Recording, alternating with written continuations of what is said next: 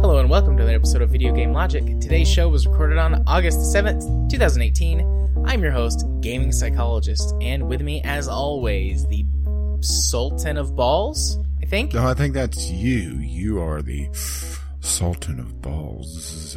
I'm just Caffeine Rage. And you're gonna have to listen to a bonus episode or a Franken episode to figure out what the fuck we're talking about. On today's show, we will of course be discussing the games that we played this week. There are some big games not coming to big distributors. Star Citizen fans raise pay to win objections over removal of in game currency stockpiling cap. We've got a couple of news topics about Steam. Elon Musk is adding Atari Classics to Tesla software and wants original games for the car displays. We'll have our weekly community corner and our Steam weekly discovery queue. Timestamps will be in the show notes following their respective topics. Hello, Rage. Hello. You know, normally we go for a little bit before we start recording, but I don't know if it, this has ever happened before we started our recording and then went for 20 minutes before we actually started our recording. we we found something, dear listener, on the internet that uh, I kind of want to tell you about, but I also kind of want to keep it a secret for when the the Franken show comes out and you get to hear what we've been doing for the last 20 minutes. you make it sound It's so dirty. it is kind of dirty. We made it that way on purpose. Although some of the things didn't help with that. Like they were encouraging us. Well, they were encouraging me, and then I encouraged you. Which I encouraged you back. Yeah. It's just a cycle of, of perviness. And and I approve of And? this. And, And. indeed, and so we'll just leave that as a tease. Maybe I'll put like I'll put a little bit of it in in the the post uh, outro song, so you can get a taste of what we're talking about, a taste. and then Oh. realize that there's. you know, I didn't do that on purpose, but that's perfect. But no, you'll get a taste of it, and then you can realize that there's like another 15 to 18 minutes of that coming in the next Franken oh, episode. Oh, coming. Oh man. Yeah, I got you good on that one. you did. You did. So I'm I'm gonna start us off with a tale of stupidity. I'm just gonna get this out of the way while I'm energetic before I'm tired at the end of the show. So Apple is stupid. iTunes is ridiculous. And Apple Podcast Connect made me want to strangle someone. and I'm glad it's other- not me. the other day. So last week, did you mention it on air, or did you Uh, just, did you just mention it? No, to me? I, uh, I initiated this entire thing when, well, well, I have to start off with what triggered all this. I was poking around on Reddit and I saw the news article about Alex Jones getting kicked off Spotify from uh, the podcast section. And uh, my, well, my second reaction, my first was, well, I'm uh, shocked it took that long. My second was, wait, Spotify has a podcast section? So I started digging to figure out how to put us on there. And turns out it was all of three check marks on our Podbean account. So, uh, we're on Spotify now, by the way. Uh, Woohoo! and actually, uh, caused a hell of an upturn on our traffic. I mean, we had 90 downloads the day that we got, uh, uh, approved. I mean, I realized not all of that would be Spotify, but damn. Yeah, who knew Spotify uh, did some good podcasting? But any, I didn't But know. anyway, whenever I put that on there, it started bitching about iTunes not being set on uh, the Podbean account. So I did a quick Google search, and I wasn't able to find the active uh, iTunes feed. I was just finding our original one that had one through ninety uh, on the episode Yeah. list. So I asked you to go check it out because you know I wasn't able to find it, but I also wasn't loading up iTunes to go check. Not that you Yeah, can blame so me the- on that one. No, so the podcast has been loaded I mean, it was on iTunes the whole time. Yeah. You come to find, like, go through this whole process to find it was on iTunes the whole time. But it's tied to my specific Amazon account, or not Amazon, God, iTunes account. I don't know why I said Amazon. Yeah, so I wouldn't have been able to really check anyway. Yeah, so he, you couldn't have checked anyways. But um, they migrated all of this stuff away from the way that it used to be done And that's why I wasn't finding it. to this thing that they call iTunes Connect, and then specifically within iTunes Connect, Podcast Connect. What was happening initially that I was trying to log in, and it basically had me in an infinite login loop where you would log in and then click on the link to go to the podcast, and then it would like fail, and then you'd have to go log in again, repeat ad nauseum. So my initial thought was try a different browser, turn it off and back on again, wait a couple of days, or, you know, wait a day in case there's a problem with iTunes. Uh, none of that worked. So I went to the forums for a solution. And the solution that I found, initially I was like, this has to be ridiculous. Like, maybe like one of these things solved it, but this is one of those cases where people like attribute false things to, uh, correlation does not equal causation, you know, but they were thinking like two unrelated things were actually related, but they managed to accidentally do the right thing. Uh, but no, they were right. The whole thing has to be done because I did this step by step. Allow me to walk you through the process for how I had to sign into my Apple Podcast account. Number one, you have to download the iTunes app or program to whatever device you're going to use, sign into it, and accept the terms of service. Fair enough. Stupid, fair enough. Then you have to connect your iTunes account from that to your um, Apple or iTunes Connect account. Okay? Annoying? Fair enough. Fine. Then you have to have a credit card on your account. like an actual credit card. You can't use PayPal. You can't redirect to some other sort of payment service. You can't use a debit card. You have to use a credit card and then you have to validate this credit card. I don't know why. I really don't know why. I tried like everything under the sun without doing it. And then finally I was like, fuck it. I'll try it. Just for shits and giggles. And then then it let me through. Let me through. So you have to have a, an actual valid credit card on your account. Uh, then you have to wait for the verification process. Then you have to log in, log back in, and accept the new terms of service because you put a credit card on your account instead of using PayPal or something else. Then you have to log into your Podcast Connect account, tie that to your iTunes account. So you think you already did that once, but no, you have to do it the other way also for reasons? I don't know. Maybe or maybe it didn't count the first time, but regardless, you have to tie your Podcast Connect account to your iTunes account.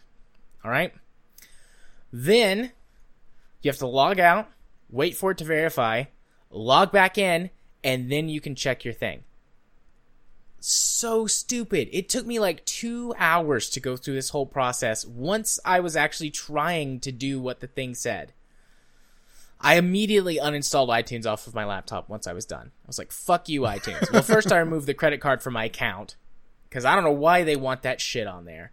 And then just for like shits and giggles, after I moved the credit card, I couldn't log back in. then I removed iTunes from my laptop because I did all this from my laptop at work yesterday or Monday if you're listening to this. Yeah, in, in the future, obviously. Well, unless they're listening to it in the past, then you know that's very impressive. Indeed. Indeed. So yeah, that was my one of my two fuck yous to companies for this week. And the other one I'll get to when I talk about games Yeah, I, I played this yeah week. I do apologize for sending you on that wild goose t- chase. I mean, I think I at least had justified reasons. I did search as far as I could, uh, short of installing iTunes, of course. Yeah. And if you actually look on iTunes, Mm-hmm. like once it's installed, you can see it. Okay. Yeah, you, you can see it. You don't actually have to go check. Uh, but Um, yeah, uh, Spotify was throwing that. Uh, well, uh, Podbean was throwing the error saying that it wasn't set up, but it was through the Podbean account itself and not ta- attached to the uh, RSS feed. So I think that's why you know that was going on in the first place. I, Yeah. I think I don't know. I don't usually handle Yes. the feed stuff for obvious reasons because I don't have the patience. Yep. Although this is the worst one I've ever dealt with, by far the worst. So, yeah, my other uh, issue with companies this week has to do with games I played. So, uh, why don't we just go ahead and, and jump on over to there?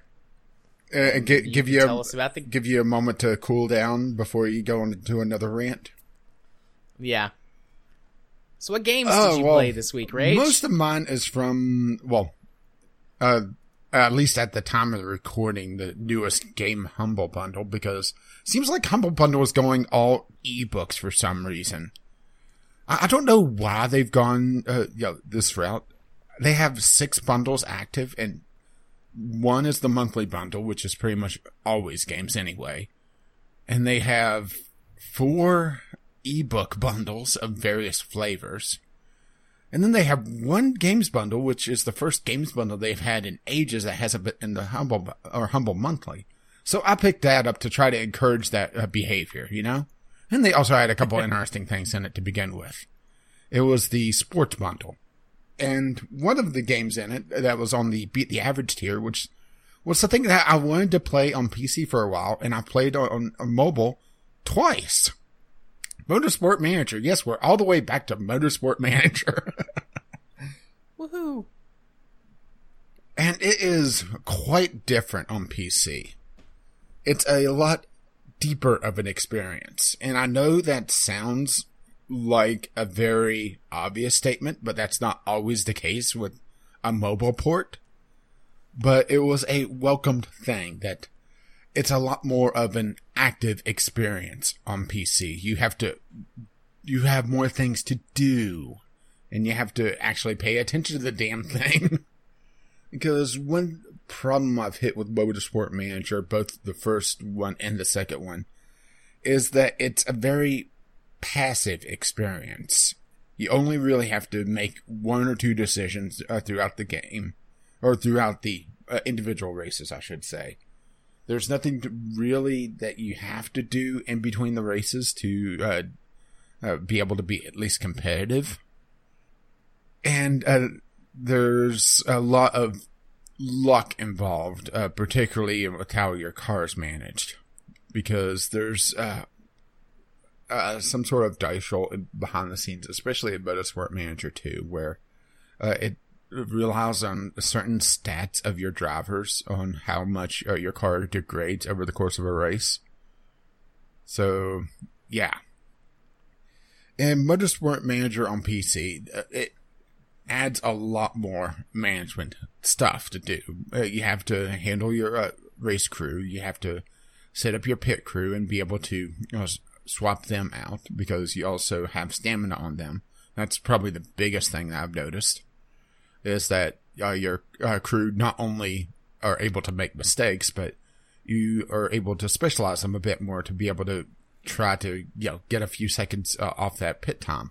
And also, pit times seem to be a lot shorter in this, but that may just be, you know, just different disciplines of racing. Uh, and this is more of a career management game than a team management game where is your motorsport manager, you know, your guy in the motorsport world. Because you are able to swap, uh, teams. You're able to co-create your own from the very beginning, even though I have to admit, making your own from the very beginning is an extremely frustrating process because you start with pretty much nothing but a bag of money. And you may think, well, okay, so you got money. Uh, you'll at least be somewhat competitive, right? No, you won't be, at least for a couple of seasons while you build up your uh, base of operations, essentially.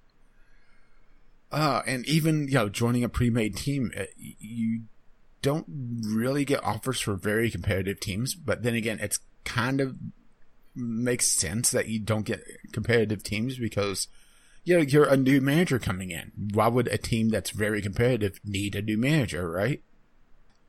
So, Right. Uh, overall, like I said, it's a lot more of an active experience in this game. You're having to watch your tire uh, temperatures in game uh, during the race and tell your drivers to back off or you know uh, uh, gun it whenever uh, the tire temperature warrants it. Uh, there's an actual uh, grip meter. So as the the race continues on, uh, rubber get meets the road and then gets left behind.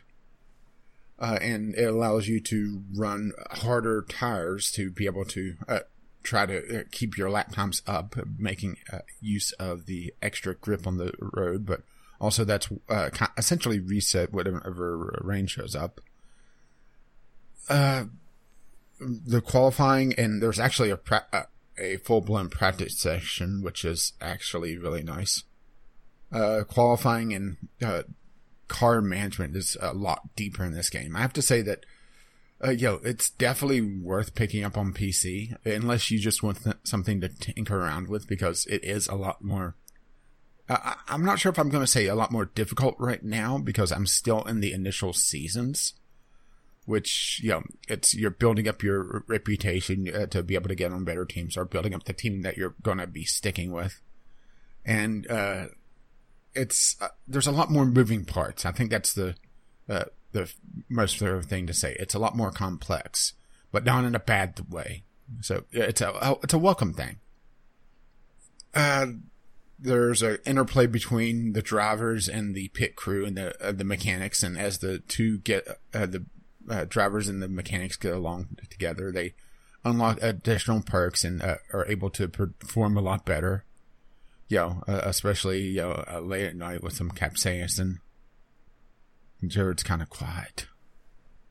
Are you? Indeed. uh, Franken episode to make that last comment make a lot more sense. yeah, it it was. uh, but uh, overall, I, I can't really talk too much about the game overall because, you know, I'm still in that initial build up. There's, but it's, there's a lot more decisions to make. You uh, feel a lot more like a motorsport manager. Uh, hey, uh, maybe that's why they named it that.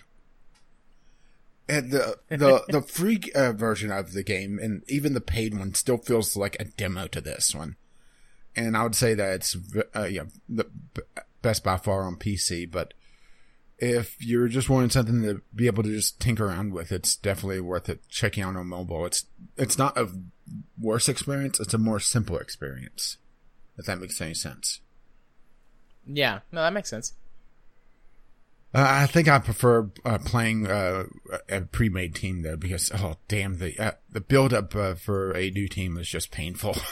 I mean, even going to a new team is uh, yeah not great but you at least have your initial building set up. Yeah, what team uh, starts up and doesn't even have their headquarters uh, built, right? the team that I'd put together on my budget. oh, so your budget would be for uh, forty million dollars? God, I wish I had forty million dollars. It'd be so amazing. I'd own my own home and pay off all my student debt. and there might be some money left over. Uh, I, am just trying to think of anything else really major to say because, yeah, this is. I've pretty much covered this game twice already. This is more just covering, you know, the uh, new mechanics. You know, uh, scouting uh, new drivers is a lot more in depth now, and you're able to actually get some more information on them. Oh, one thing that's uh, interesting is that uh, the drivers are uh, in the mobile version. Uh, it's essentially you know your traditional RPG level up system where as your drivers level up, you could attribute a, an attribute point, hence the name, uh, to one of the uh, skills that the driver has up to a certain uh, point where they essentially max out. in this, they actually slowly gain experience across all their attributes at once. And that's based on uh, their just overall skill level, uh, a combination of y- uh, your background as a character uh, in the game, um, and some other factors which I'm not 100% certain on. But I think I like that more where it's not just, hey, I'm suddenly better at braking or I'm suddenly better at overtaking instead of, you know, a, that slow uh, progression of skill it feels a lot more natural. I will say that it's I'm still getting the uh, hang of things. Um, Uh, the race I was doing just before we started recording because someone showed up early. I was actually doing really well, and then my driver kind of broke his car. Oh, nice. Uh, and in this game, you're able to uh, pull into the pits and fix individual parts.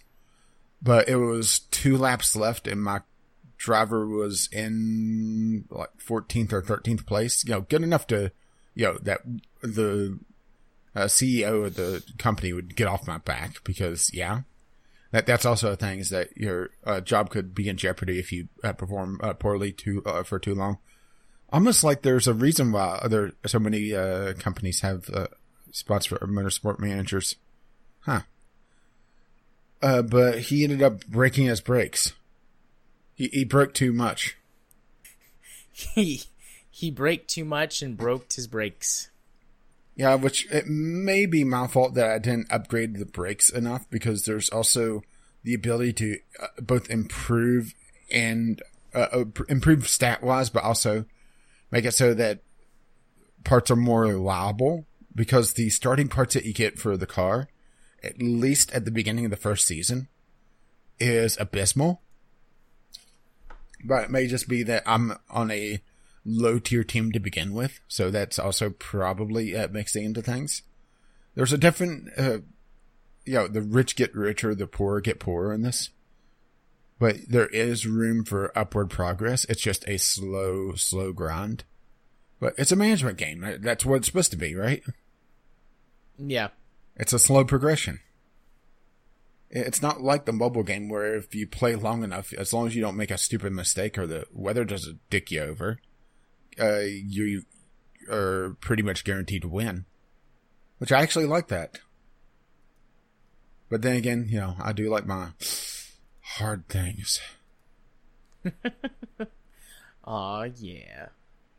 But yeah, I'm. I think that's pretty much Motorsport Manager. Uh, definitely worth checking out if you're into the management uh, genre. Uh, it probably helps a little bit more if you know the uh, the disciplines of racing that you're taking part in. I wouldn't say that it's necessary. Uh, just need to know that really the terminology and some of the uh, different things, especially tire compounds, what tires to use when.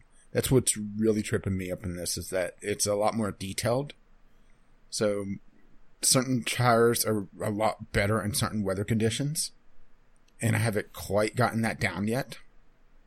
And also, certain weather conditions also make it so that certain tires aren't nearly as effective as they would be because they overheat. So on a hot day, you don't want to run very, very uh, soft tires because they tend to overheat and then uh, kind of melt off the car. Yeah, and that's a bad thing, by the Yeah. way. Yep. that is a bad thing. You're right. Uh, so uh, the other racing game that I played, uh, also from the same bundle, was Grid Two, which, uh, for those who are keeping count, that's uh, the sequel to the original Grid, by the way. And I didn't play this nearly as much as Motorsport Manager, and I have to say that I think this is maybe the port, uh, the uh, the place where Codemasters, st- uh, at least the Grid and Dirt series, started to kind of lose their flavor. Is that uh, Grid Two feels a little, I don't know, dull, I guess. And I think it really ties into, uh, well, the main thing is that, remember how I talked about Dirt 4 having the uh, procedural map generation uh, ages ago? Yeah. It started with Yeah. Dirt 2. Or if it uh, didn't start with Dirt 2, uh, Dirt 2 r- really, really emphasized it. Where they have what they call live routes, where certain races, it's not all races, thankfully, uh, will have it where you're essentially going this, uh, on this procedurally generated track, but let's be perfectly honest, it's not procedural generation, it's chunk based, uh, generation. Where as you race along, it, uh, uh, builds the track ahead of you. So you don't quite know what's going to happen, which is a very, very realistic thing for a racing game because the driver wouldn't know what the course is like, right? Well, I mean, after enough practice. No, no, no. The course is uh, always changing. So even if you replay the same uh, level, it's going to be a different map. And what's also irritating is also on those, it disables the mini map. So there was a couple times. Oh. There was a couple times that I would, uh, uh, you know, start to pull into a certain uh to a, a turn and not realize that it's an S turn until it's too late. So I I'm set up completely wrong on the racing line. But the other cars are able to follow the proper la- racing line, which is a little irritating. You know. yeah. There should be some sort of variance on that if they're uh, going to try to emphasize corner to corner racing, bro. Because Bruh. because they do have the whole do bro thing, and they also have the you know uh, uh, progression linked to uh, social media followers. Granted, it's not as irritating as as it was in the Crew Two, but I think it's not quite as in your face, uh, even though it does have the counter after every race. Uh, it's still essentially a progression system where your your performance in individual races matters more than you know doing some stupid trick in an airplane ha- sitting upside down while air drifting. While air drifting is just you know applying the rudder enough. So it's not as annoying to me. Granted, uh, yeah, the whole idea of you know social media followers uh, as a progression gate is still irritating, but it makes a little bit more sense in universe for this because they're building up this new racing league and trying to get uh, uh essentially sponsors and uh, uh drive clubs to join. So the fact that you know you're uh, you're you the face of the uh, new racing league is a popular racer makes a little bit more sense, you know? Yeah. Even though you're not the one funding it to begin with. And I do have to admit, it was a little interesting to see CNN come up, or not CNN, ESPN with Sports Center. And because it's the custom name driver and they can't use, you know, the custom name because, you know, they can't do the full motion video because this, I think it was full motion video, or if it wasn't, it was very convincing with all the filters on it.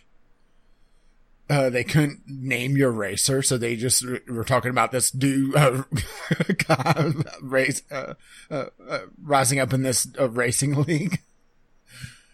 It- you know, it's kind of like whenever uh, a cutscene uh, uh, in an RPG uh, doesn't want to use a gender uh, specific pronoun because of character customization, and they don't want to have to re-record the entire script twice.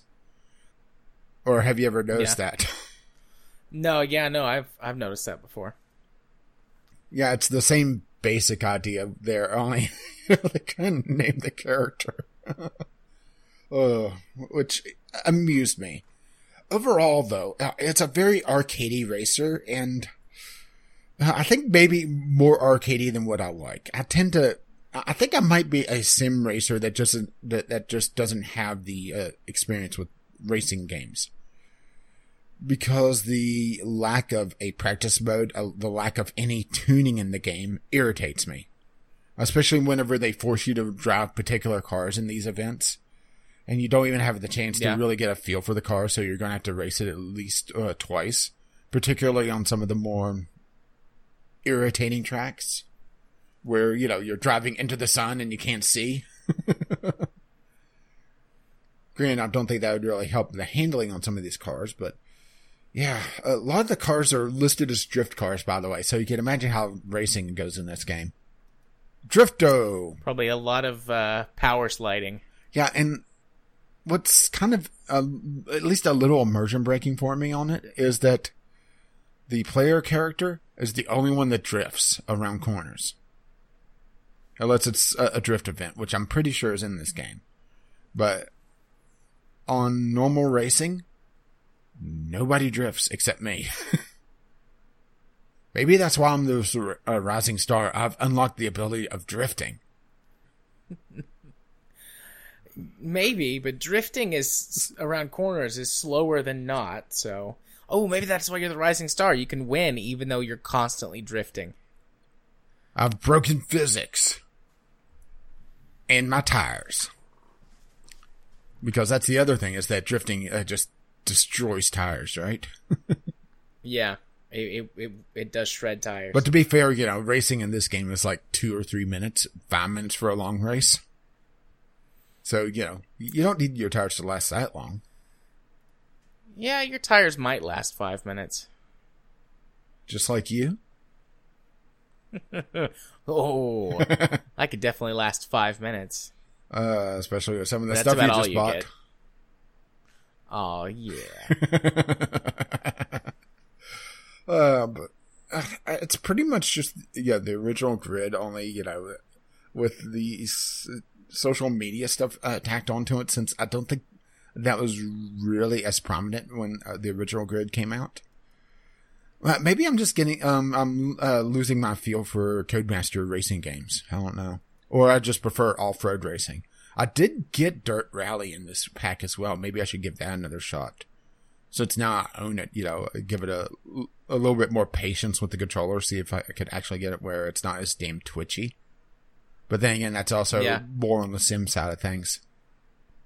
Oh, but yeah, uh, overall, it's not a bad racing game. It's just, yeah, uh, I just, there there were some things that irritated me about it, particularly that live, uh, uh, line racing. And also, since it is a procedurally generated or chunk based map, there were more than one race that I started seeing the same corners over and over, over again, and I wasn't driving around in laps. So, you know, that's definitely a knock on it. There, there's just something about, you know, going through a corner, uh, hanging a, a left, a right, go down a long straightaway, and then go down the same, uh, go through the same corner that you went through just a bit ago, you know, for uh, verbatim. Yeah, Uh, yeah, that's like a magic racetrack. yeah, that that irritated the hell out of me in Dirt Four when I was trying that out on a free weekend, and huh, it turns out I found uh, where it came from. yeah, but yeah, that's uh, Grid Two. So on to my last one.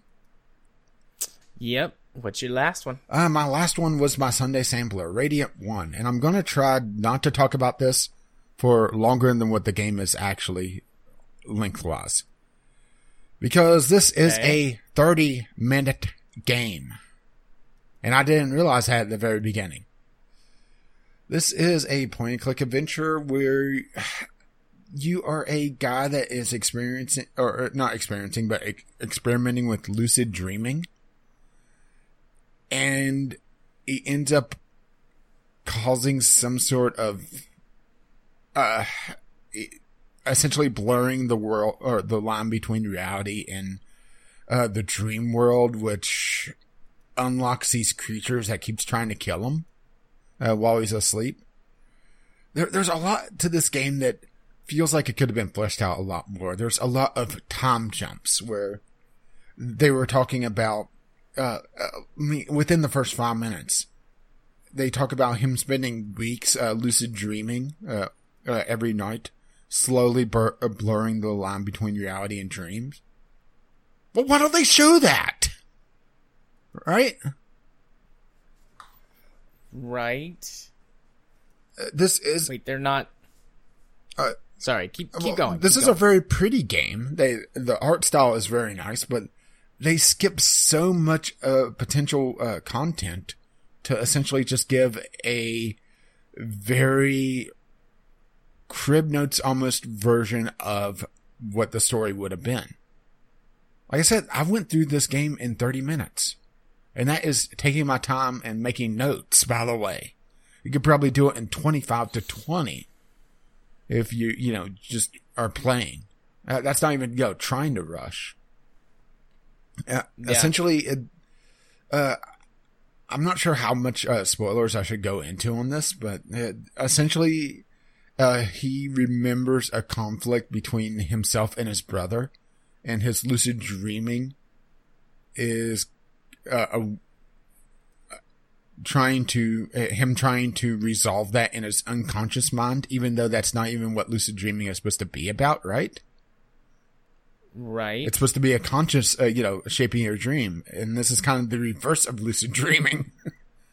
And in uh, all this as well, there's some of these creatures that are from the dream world that is actively hunting him when he's asleep and it's actually able to hurt him. There's one point where he gets slashed on the hand and he wakes up and he has uh, a cut on his hand. So, you know, uh, you know, you die in the dream, you die in reality, all Matrix style. It's just a very, very strange thing that feels like it needed at least another a plot revision or two, you know, uh, to be able to really kind of hammer this home and, you know, actually develop the plot. This feels like the rough draft of, you know, the outline of what they wanted to do, but didn't really have the money to be able to do the full story. So they just, you know, did three or four time jumps. And no, I'm not joking. There are three or four time jumps in a half an hour game. Huh. I mean, I like the art style. Yeah. Yeah, that's uh, I like yeah, that's a the rich, imagery that they're yeah. showing. I like off the here I like store the imagery and I like the idea of it behind it. Uh, but once I started getting into it, and uh, this is a mobile port, by the way, so that may be part of the reason why it's so short, and also why it has such an odd control scheme, which I haven't even touched on. Uh, but there's a lot of really interesting and really good ideas behind this that are just muddled. I mean, uh, the, the one of the screenshots is in uh, from like two thirds of the game. uh, but uh, the control scheme. Let's get uh, get into that. Okay, so uh, on one of the screenshots, you can see this uh, circle with a line on it, or with an arrow on it. Uh, this is a essentially a direct port from their mobile port, where uh, thankfully they at least changed tap to uh, click, where everything is revolved around this circle with a dot in it. Uh, for some uh, things, you have to uh, tap it or click it. For some, you have to click rapidly. For some, you have to click and hold. And for the more irritating ones, you have to click and drag. And you may think, oh, well, click and drag, that's not so bad. Uh, well, it's click and drag, then go back to the dot and click and drag in a different direction if it requires you to do two in a row. And there's a couple of sequences in the game where I screwed up because I didn't realize that it was constantly going back to that dot. Because at first, you know, it was, you know, uh, click, click and, uh, uh, click it a couple times, uh, click and hold it, now drag the dot. But it essentially is acting almost like a joystick uh, uh, uh, on-screen joystick, which makes it very irritating to use with a mouse and keyboard. It's just a, a weird, weird design choice, which I assume is just, you know, kind of the lazy mobile port. And you also are hit, getting hit with the mobile tax or the PC tax, even though this is a $5 game. It's $2 on, uh, on iTunes. Or, sorry, uh, I, uh, uh, the iStore, the Apple Store. So yeah, Do you think that this game would be better in its original intended platform? I think on so. A mobile Uh, it it's uh, has the right uh, price point, and it also it's one of those games that you know you pick up and have the quick experience, and that's it. On PC, and a matter of fact, I talked about that on the Sunday sampler, where I think it's a difference in expectation because coming at it as a PC game, I expect more, especially when they do multiple time jumps where they talk about you know the importance of him uh, learning how to control the lucid dreams and blurring the line between reality and uh, the dreamscape, and the fact that they don't show it and showing him go too far. I mean, I played the game three times in an hour and some change. I mean, barely hour and some change, and that's including recording. so maybe it's just me being too demanding of this game uh, because I'm coming in as a PC gamer. But I really think that there was a lot more here that they could have explored. And that's what really disappointed me. I'm not, I'm not mad, I'm disappointed. Especially with the art style, because the art style is done really well. It has sort of this, uh, almost comic book like, uh, art style to it. That's very, very detailed. And I did hit a Yeah. uh, at least one pathing bug because this is essentially a, a point and click adventure uh, with the mobile thing on top of it. And there was a couple pathing issues that uh, there was one point where you go through an elevator and he kept trying to path through the closed doors.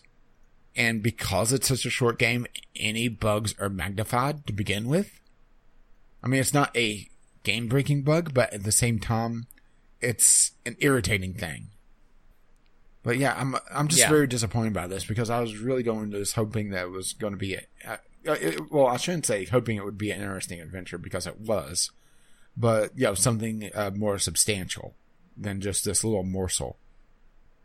Yeah. Hmm. Well, I mean, it is uh, still it in the. I mean, it's still in that um, uh, very impulse buy range, and the overall story is very interesting. Yeah, I just wish there was more. yeah. And this is from a developer that uh, this is their third game on Steam. Uh, their second one uh, really fell apart. It was uh, essentially a Left 4 Dead clone. And their first one was actually a pretty decent hit, but they sold it to their publisher.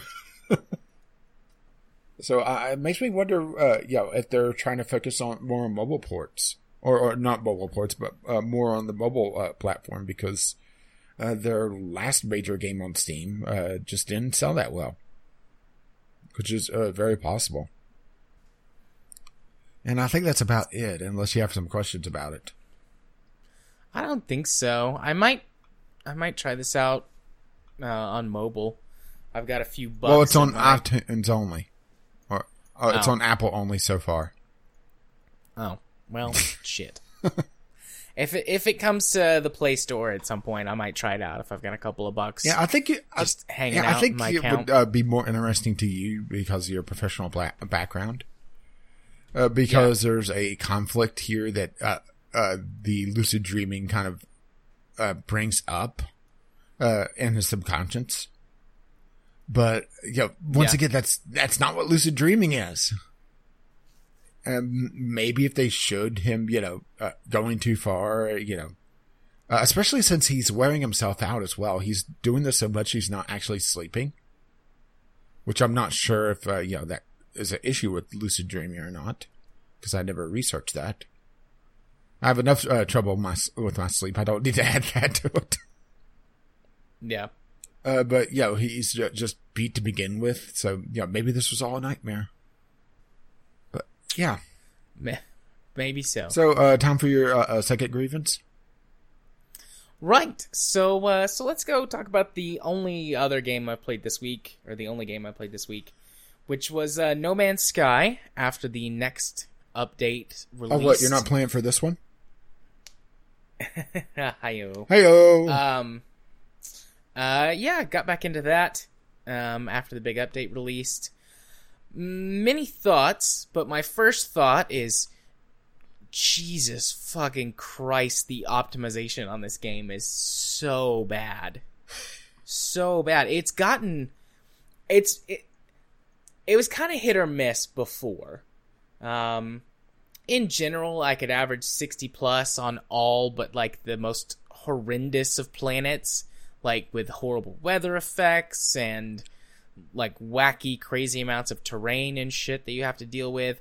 Or like whenever I got to my base, um, because it's one of those things that just like the more stuff you build into your base, the more complicated it is, and that really kills performance. But with the next update, um, it it's got even worse. There are even more people complaining about the game's performance than perfo- than before, and it doesn't seem to be biased like just against AMD hardware. Um, it's just pretty much across the board poor performance unless you're just one of the lucky people to to have the right hardware combination that likes or you know that that likes it. But there are things that drag it down sub- a substantial amount, and this is where my other company grievance comes in with uh, fuck Windows 10 and um, the game DVR in particular. So I I've turned this off, or I had turned it off, but as Windows 10 is one to do, uh, oftentimes with updates, but also sometimes randomly just because it wants to, it will turn change settings, turn things back on, uh, completely reset any audio setup you've got, you know, that just that sort of thing. You know, it just it just fucks with your stuff. And the game DVR uh, was dragging my performance down by about 50%. And so with like everything turned to the minimum, everything turned off. Initially I was getting like 35, 40 FPS on the in the best locations. And on most planets it was unplayable, like slideshow quality. So I uh, looked into that and everyone was like, "Hey, this uh, game DVR just just completely wrecks this game and if you're playing it on PC, just double check to make sure that game DVR is turned off. And it had turned itself back on. So when I, then when I turned that off, um, and after some fiddling with the settings and things, uh, I got it to run at 60 or greater in space and in space stations and on sort of plane ish planets, and then somewhere between 30 and 60 for planets, and it's just the more shit that's going on with planets, the lower the frame rate. And then my base is like still like 20 or 25 frame uh, FPS. So I just avoid my base as much as possible. Doing a bunch of exploring right now. Um, but the things that they've added to and changed in the game, besides destroying its already middling performance, uh, the list is pretty good. They completely changed the um, the resource system. I mean, it's still, you know, shooting rocks to mine resources, but instead of there being so many different resources, um, they've created sort of a, a resource tree and have added refining to the game so you can refine materials up to the resource you need. So no longer do you have to like sometimes scour the galaxy for that one particular resource to craft warp fuel now it's like okay i can just get the basic resources if on any planet and craft those or, or refine those up to whatever i need to, to craft my warp fuel basically um, and this has really simplified the process for um, all of the crafting in the game which makes the crafting system a little more bearable it's honestly got a pretty shitty crafting system as far as that goes um, that's always been pretty bad but just simplifying the resource trees has helped with the crafting system pretty immensely. Um, they've made inventory management a little better. It's still not great, but now you don't have to like drag and drop everything anywhere. If you want to move something to a different inventory, you just uh, hover over it and hit X, and it'll you know it'll bring up a menu and like transfer this stack to what inventory, and you can quickly move stuff to your ship inventory or one of your vehicles like your your rovers or a storage container at a base or on a freighter um, so that's an improvement. There's lots of little ui improvements and things too. The hud is more understandable. Uh, there's more information that is displayed that helps you out. Um, they actually have a, a menu key to pull the hud back up without having to draw your weapon. So you don't accidentally shoot things that you don't want to whenever you're wandering around. Um, but the HUD like naturally fades on its own so that you can take like get better screenshots, I guess. Although it's got a, fully fledged photo mode with lots of effects and things, and that's been in the game for. A while. Oh, it has filters. Mm-hmm. It's got filters. It's like, uh, like Snapchat. um, I've already taken a number of new screenshots and added them to my uh, rolling background um, folder so that's nice. Uh, my desktop background folder that cycles through. Um, they completely, well, they didn't completely. They they changed up the procedural generation model a bit to try and increase the diversity of things. And I will say that I've noticed uh, new ship designs that I didn't see before, new creature designs that I didn't see before. Um, it's hard to tell how much the terrain generation has changed. Um, I certainly have been finding more interesting things on every planet that I've been to so far. It's not like every three seconds, like, ooh, there's a thing, but instead of wandering around sometimes for 30 or 40 minutes to try and find a thing without using a special scanner to locate So it's not like uh, this is oh this is the chartreuse planet. This is the maroon planet. Yeah, there's there's more stuff on the planets. The there's still single biome planets, but there's a little more variety, I think, in the the terrain and things like that.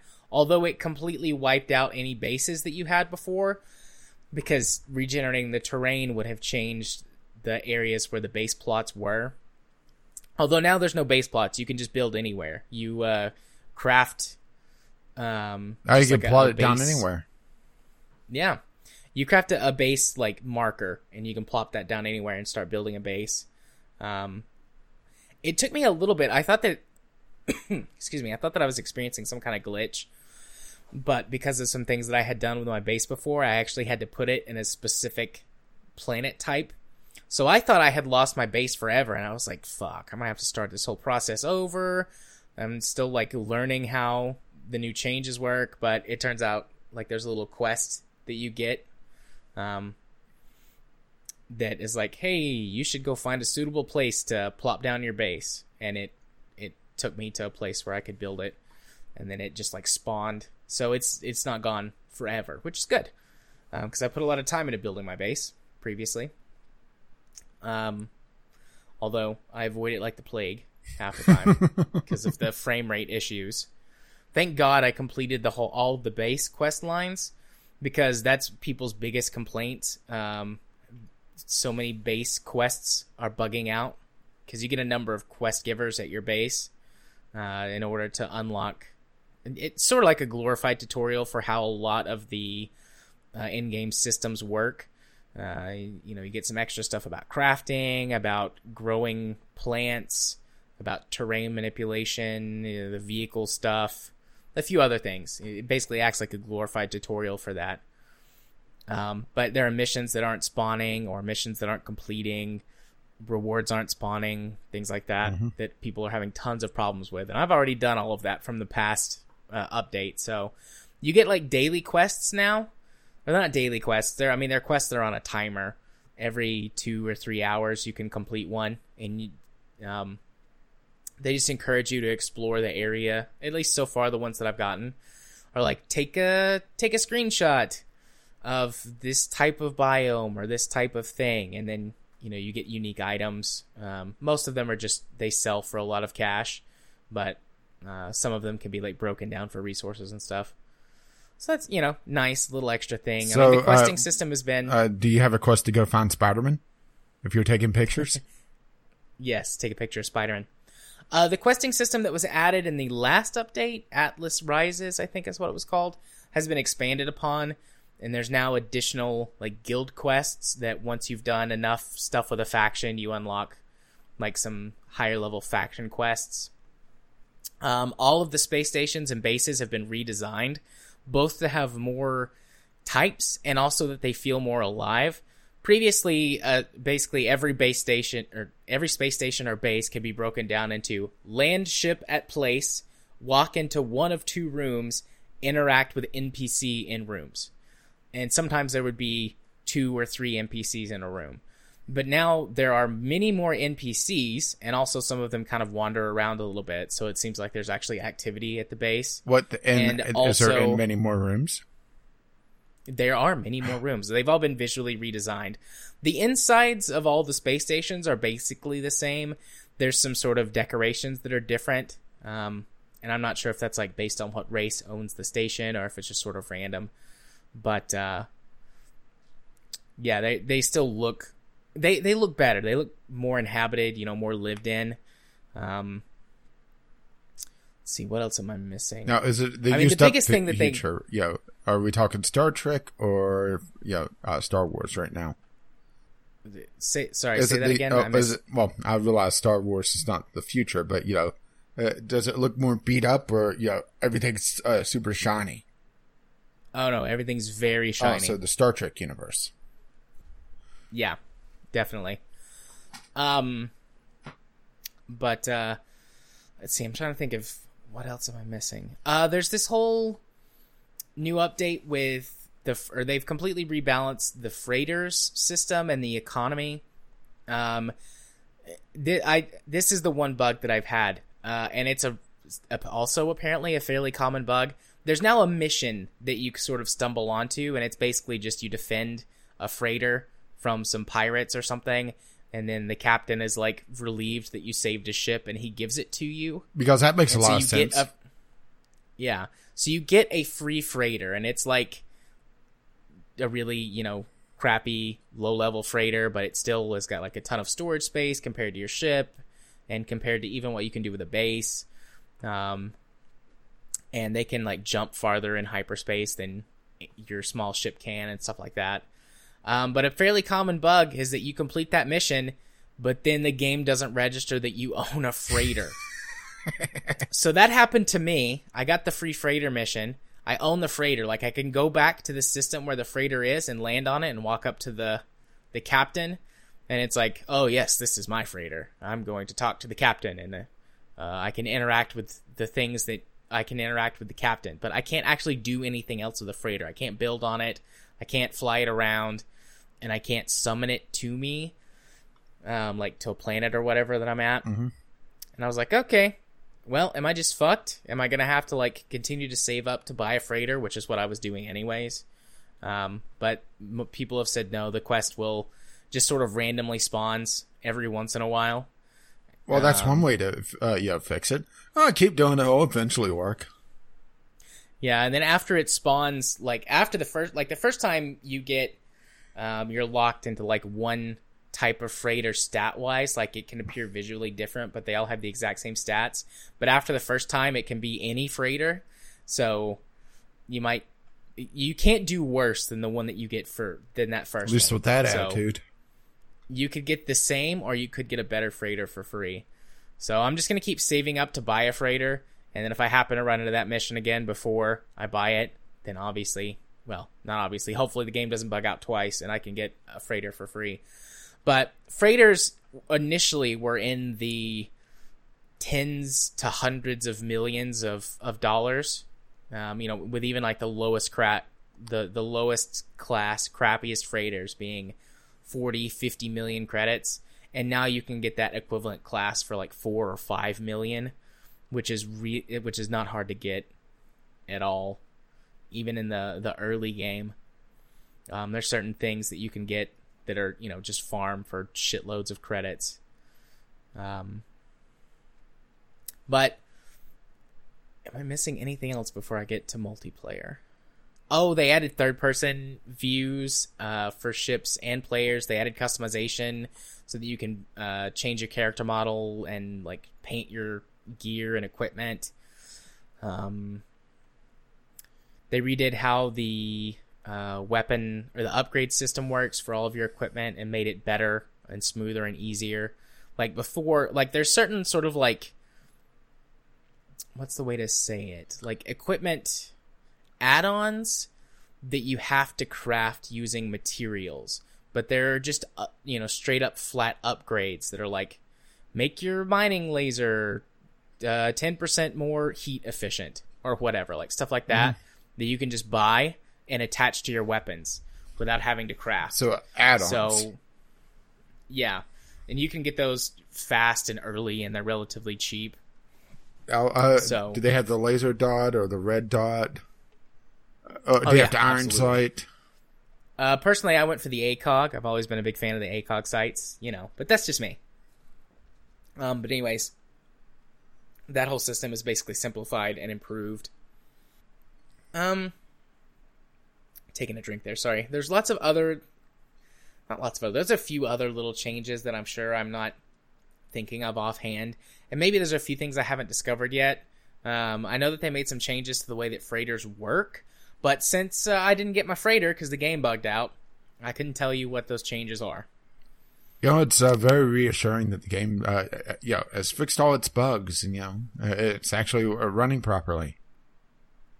Yeah, that sucks. But uh, the last, the last big thing is the multiplayer, like actual true multiplayer. Because uh, initially, obviously, there was no multiplayer. That was a huge pack of lies. And then they added like this little sort of fable style orb that you could see if you were close to another player. And it just And it kept could- you to hey, listen. Yeah, I think you could interact just by like talking to each other. Like you could talk and send messages, but you couldn't actually play together. Uh, but now you can play together, and I haven't actually tried the multiplayer out yet. We were talking about this earlier. I'm a, a fairly solitary player when it comes to games like this because it for me it's a very relaxing. Listen to podcast, do a thing that doesn't require a lot of brain power experience. Um, but several people in our community have been playing multiplayer a lot. So as to how well it works, I can't speak to that, but it was most people's most anticipated feature about the game. So it seems to be working fine. I know there's a load of well, I say it's working fine. There's a load of bugs that are associated with it about how that it fucks up your game too. Uh, sort of like your traditional multiplayer issue stuff like uh, it'll register progression for you and then make you unable to complete quests because it like the game thinks you're on a different quest or terrain generation doesn't work properly in both games so you could wind up stranded if you exit out of someone's game and you're in some sort of custom environment that you've built together but you weren't the one hosting it um, and it's got things like where players can't have more than one frigate or more than one freighter in an area at the same time. So only one person can have their freighter summoned at once. Um, those are the ones I can think of right off the top of my head. But most people seem to be enjoying it overall. I don't like the the two biggest things, multiplayer and third person view, I couldn't give a shit about. I still play the game in first person. I tried third person, and there's like nothing wrong with it. It's not bad per se, but I just prefer the first person view. It's easier to play the game from first person. Um, just interacting with things. It suffers from that old school, like third person. I would say like Morrowind problem, where even though Wait, like Morrowind had third says- person? I, Yeah. I was joking. Okay. But yeah, like it said, you know, it says you're looking at this direction and you're going to interact with this thing, but you might not really.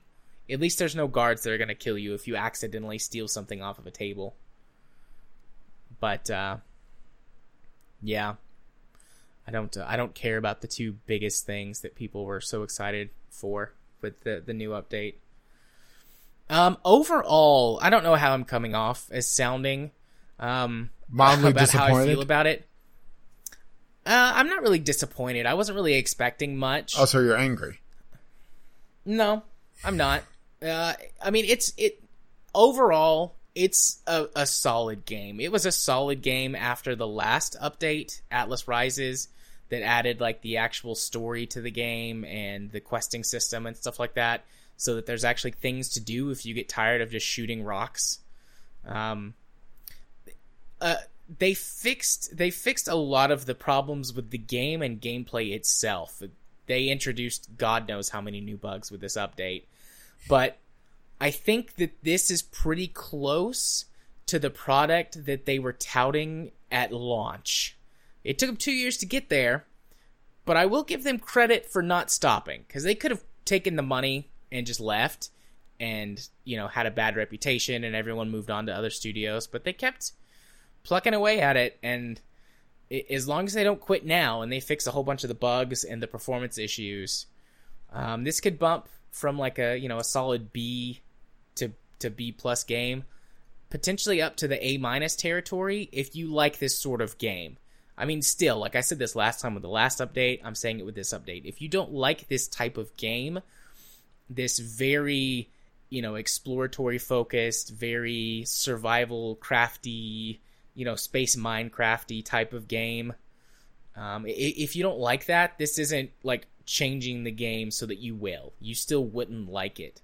But again if you were on the fence um, due to the quality or the issues or whatever with previous iterations of the game. Um, it's a better game than it was after the last update and the last update made it into a pretty good game.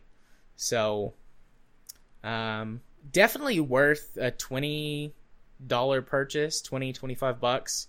You know it, it's up to you if you feel like actually i would say if you really like this type of game you're good for you know 30 35 bucks Um, if you're sort of interested in this type of game and you want to check it out, you know, 10, 15 bucks, I would say is, is a pretty good price for it. I mean, you can always wait to see if it goes on sale for a few bucks. And at that point, you know, why the fuck not? But I, I don't, I don't think that you're like going to be wasting your money if you buy this game now, as long as you're at least somewhat interested in the concept. So yeah, No Man's Sky.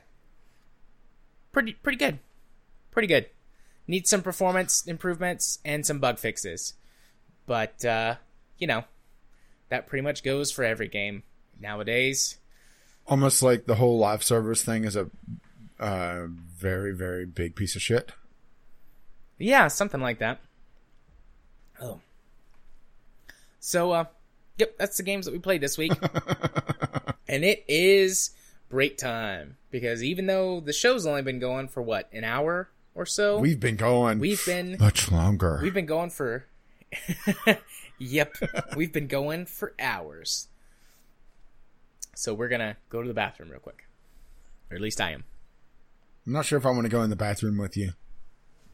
well, you can wait your turn. I'm not sure if I want to go after you. Eh. Well, at least not without a gas mask.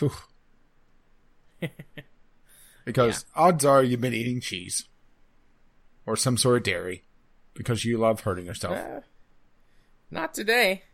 Although I'm still suffering from the dairy I ate on Sunday, so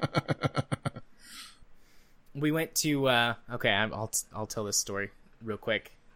We went to the uh, the Monkey Town Brewery, which is our local pub, and they have the best beer cheese I've ever eaten, eaten, in my entire life. It's so good. I'm forgetting how to speak. Um, and and and they have and and they have Irish nachos, which are which is corned beef. They're homemade chips. Uh, what else is on there? You really can't tell anything else that's on there because it's slathered in beer cheese, just absolutely covered in what must be like. I, I'm genuinely not joking. It must be a quart of beer cheese. It's so much, and we ate it, and I ate lots of it and then also I got an order of beer cheese with my fish and chips and ate that. And then we brought some of it home and I ate that later. So, I've been suffering for 2 days. So, time to move on to our first news story or combination of news stories for this week. Um, some big games are not coming to big distributors. We had uh, two games that are not going to be coming to big flat platforms. The first is Fallout 76 is not going to be on Steam, and the second is Fortnite uh, on Android is not going to use Google Play. So yeah, uh, should we talk about uh, Fortnite first because that's probably the more interesting one of the two. Yeah, we can do that. We can talk about Fortnite first. Yeah, basically they're going to try to get around the 30% revenue share because they feel that it's disproportionate, as Ta- uh, or sorry, Tim Sweeney says.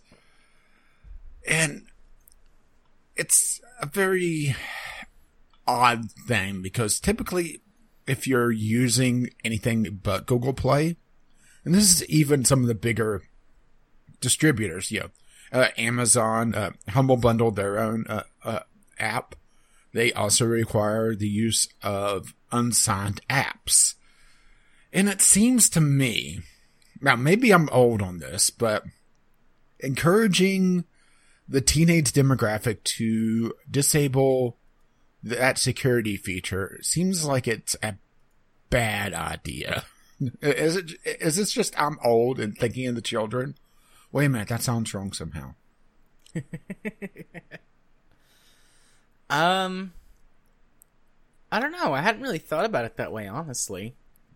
Like that thought didn't even cross my mind. Just for me, this whole thing has been like, huh? They're thinking, or they're assuming that like they're big enough that they don't need the the all of the publicity and marketing that being on the front page of the Google Play Store would give them. Yeah, well, to be fair, they're kind of right on that. I mean, uh, Fortnite certain- is just stupidly popular. Yeah, with the uh, younger demographic. I know that's a huge demographic, but they don't have the spending power that older people would have. That's always been the thing. Like, you have to be able to market something to the kids in such a way that the parents can go for it. And I suspect that there are still lots of parents that don't quite understand this whole Fortnite thing. Yeah, Like, but I think that's going to be parents- less. I think that's going to be less than what it would have been, you know, ten years ago. That's true. That's true. Um, but you have to imagine that they would get a boost just in general from being on the Play Store. And is that boost that they're going to lose be balanced out by also not having to give the 30% revenue share to Google? Also, I'm not 100% sure that they couldn't negotiate a smaller revenue share. Like, there's all kinds of closed door business deals that go on. And while Epic is not, you know, Google sized, they're a big enough company. You're saying a they're big Epic? enough. They're Epic sized, but they're not Google sized. um, they're they're a big enough company with enough of a backing, um, enough of a customer base that I could imagine that they could do some negotiating. I mean, I you know, they, I don't think they could get it down like way low to the teens or single digits, but I bet they could get somewhere between five and ten percent knocked off of that revenue share. If Well, they I, went and, well, I and played imagine hardball. that this is not something that they're taking like lightly. That they've done a lot of cost benefit analysis on this, and Yeah. they see that that thirty percent is worth the loss of at least some uh, of their uh, free publicity. Because uh, think about this.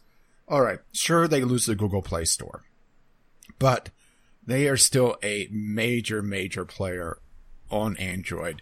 So they're going to have all the Android, all the mobile uh, gaming sites talking about them whenever they release a major update. Like all the PC sites talk about Fortnite's PC version. And that's not Yeah. on a major platform. That's on its own thing. yeah, So I'm not seeing it as that big a deficit for them. Uh, I definitely is one. But, you know, it's also running their own servers because they already are. That's, you know, factored into it already. So I, I think this is a very calculated move on them and it's more getting people to download it and trust them because, yeah, someone, it's a, you know, it's an extra hoop to jump through. Uh, and that's the bigger thing than the plug uh, than you know just be on the uh, Play Store is uh yeah losing that you know one touch uh, install it requires a little bit more effort and for someone that's not as tech savvy to be able to find that security feature and turn it off you know, I do think it's going to keep some players off but I think you know it is going to help them in the long run or you know it's you know, that 30% is going to be worth more to them so I, you know, Yeah. this is definitely something that's not being done just on a whim. Yeah, this isn't uh, them being dicks about it. They are being very careful about this, but yeah, they, they know that they could afford to lose that uh, free, you know, place on the uh, Play Store. It's just a more interesting thing that it makes me wonder if other major apps will start wondering if they could lose, uh, you know, leave Google Play as well. Yeah. I'm not sure how many apps though have the same sort of support, backing, influence, reach, you know, whatever noun or adjective you want to throw in there of Fortnite. Like this is a, a cro- like a cross-cultural phenomenon. In in terms of like this is this gaming, uh, this is this console generation's Minecraft. yeah, I think that's fair to say at this point. I think so. Yeah, I was actually going to compare it more to the uh, original Wii, but that's also a, a good comparison to make. Well, Just well, like- just software. I mean, Yeah, but uh, just like there are audiences, or there's an audience for this game of people who don't really play other games, and I've, I mean, I've said it on here multiple times before, at least in general conversation. Like, people come into the to the clinic to meet all the time, all kinds of people that I wouldn't expect to play video games, But you know, I have lots of gaming stuff in my office. It's a good like conversation starter, talking point, and we'll get to talking about video games. And I'll ask, "Do you play any games?" Yeah, I play Fortnite on my PC or on my uh, Switch or on my Xbox or whatever. Like everybody plays or has played Fortnite, and I'm talking. Oh, so that means I'm a nobody.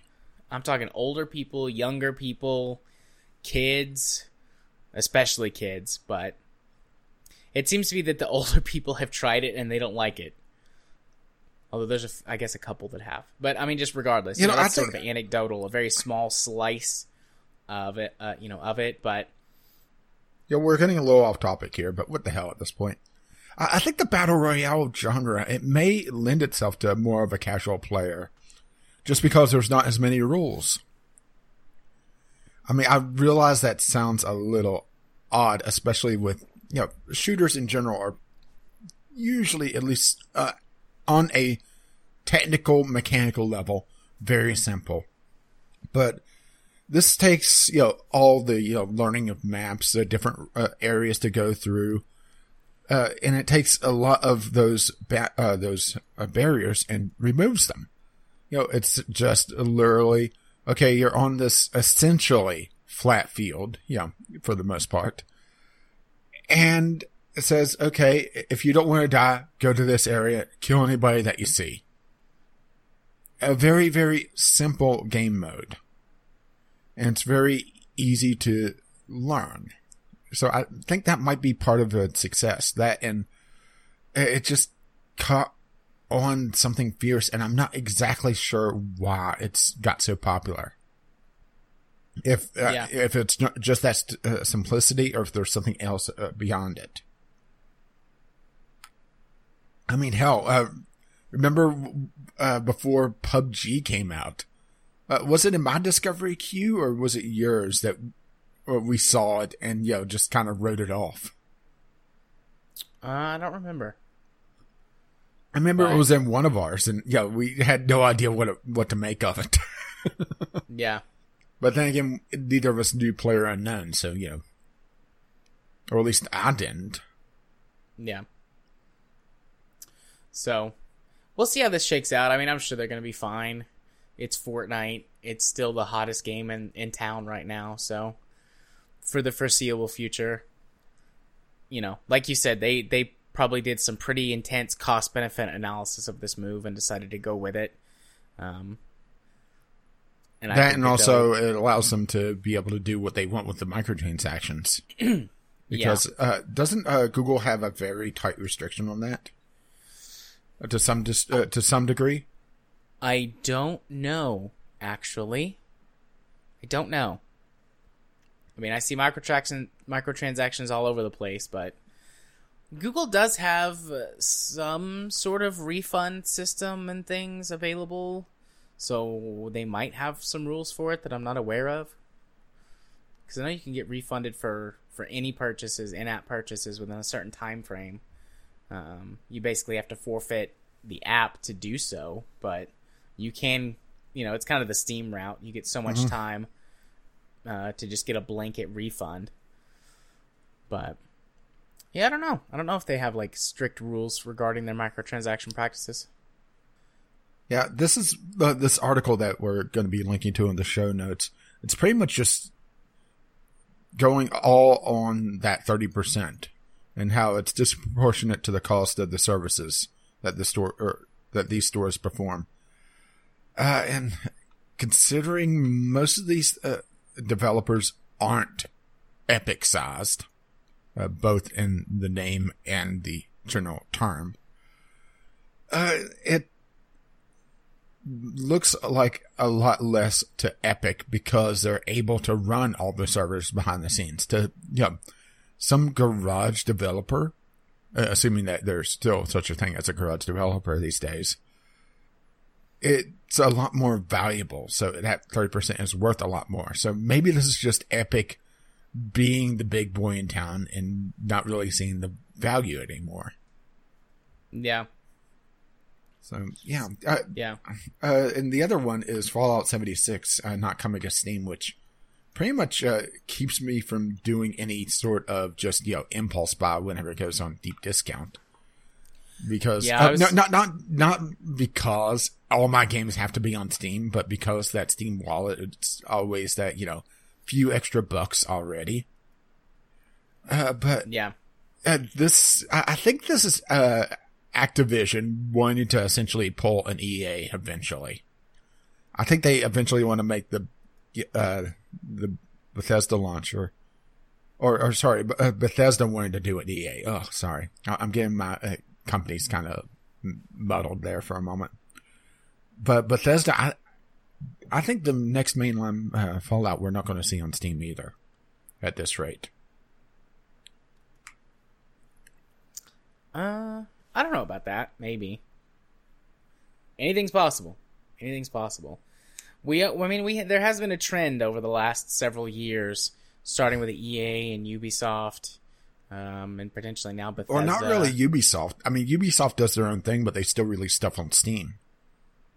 Yeah, but it's completely connected to the UPlay the True. UPlay platform. Like the the game won't launch unless you also have UPlay running, and you can open UPlay, and run the game without Steam being launched. So Yeah, but that's still a little bit of a happy medium. If they have to do their own thing, at least they still offer it somewhere else uh, on one of the other major deve- uh, distributors. yeah, So, you know, but something. I mean, uh, but yeah, I, I- I, love the uh, side note on this. Todd Howard wants uh, you to stop calling Fallout 76 a survival game. I mean, I'm probably never gonna play Fallout 76 anyways. The more that comes out about this game, the more I'm just like, nah, I don't want this in my life.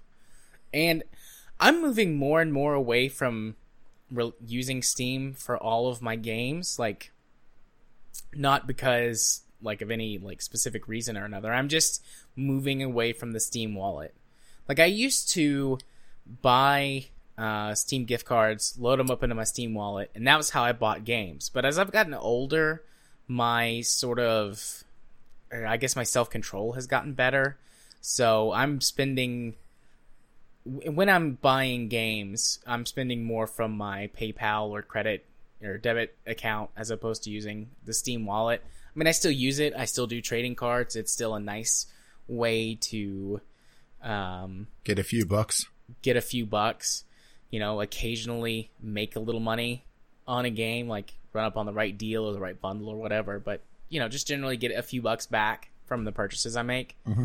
But I mean, the last like during the Steam sale, I had money in my Steam wallet account, but you know, a lot ha- like half of my budget was just like, yeah, I'll, I'll spend you know this money, and when it's gone, it's gone, and then I don't spend money outside of that. I'm just getting a lot better about having self control about things. I I assume that's because I'm getting older and and wiser. uh, but uh, you know, Oh, was I it's not supposed to laugh at that? Issue for me.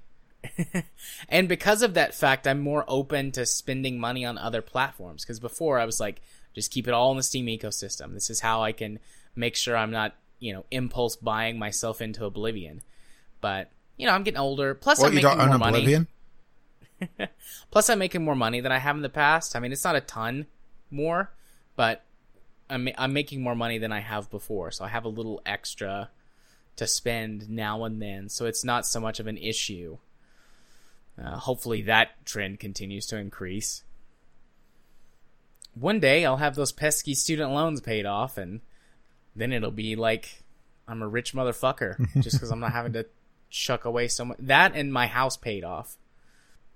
Student loans and house payments are expensive, kids.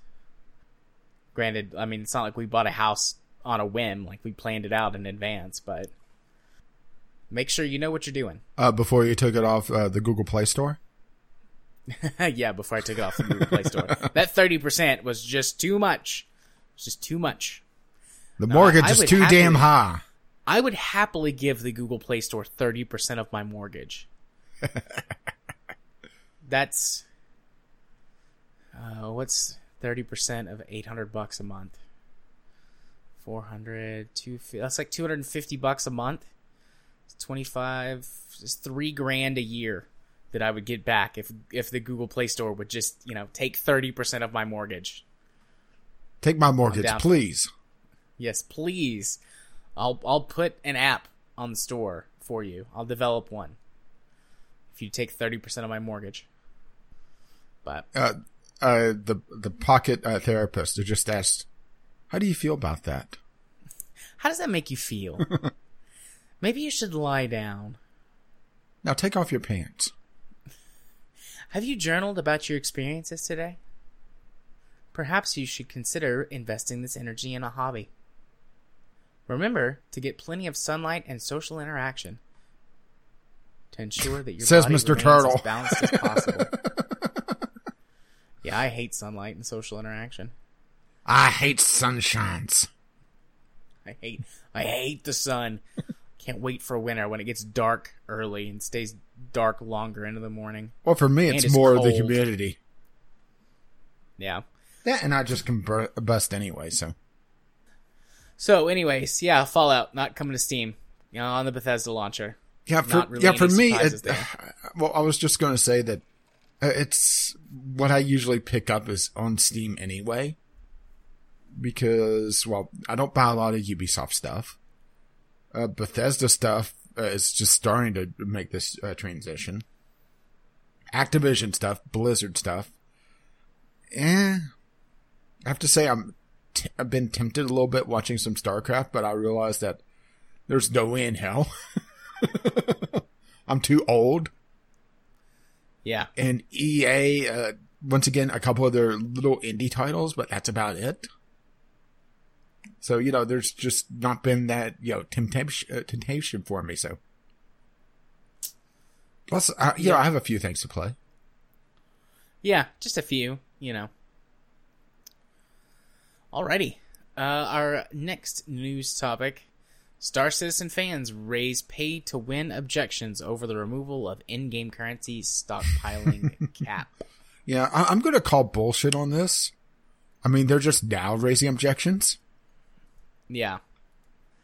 Yeah. Uh, Star, This- Ci- Star Citizen uh, feels like, uh, like it's just going to be a pod of whales and that's it.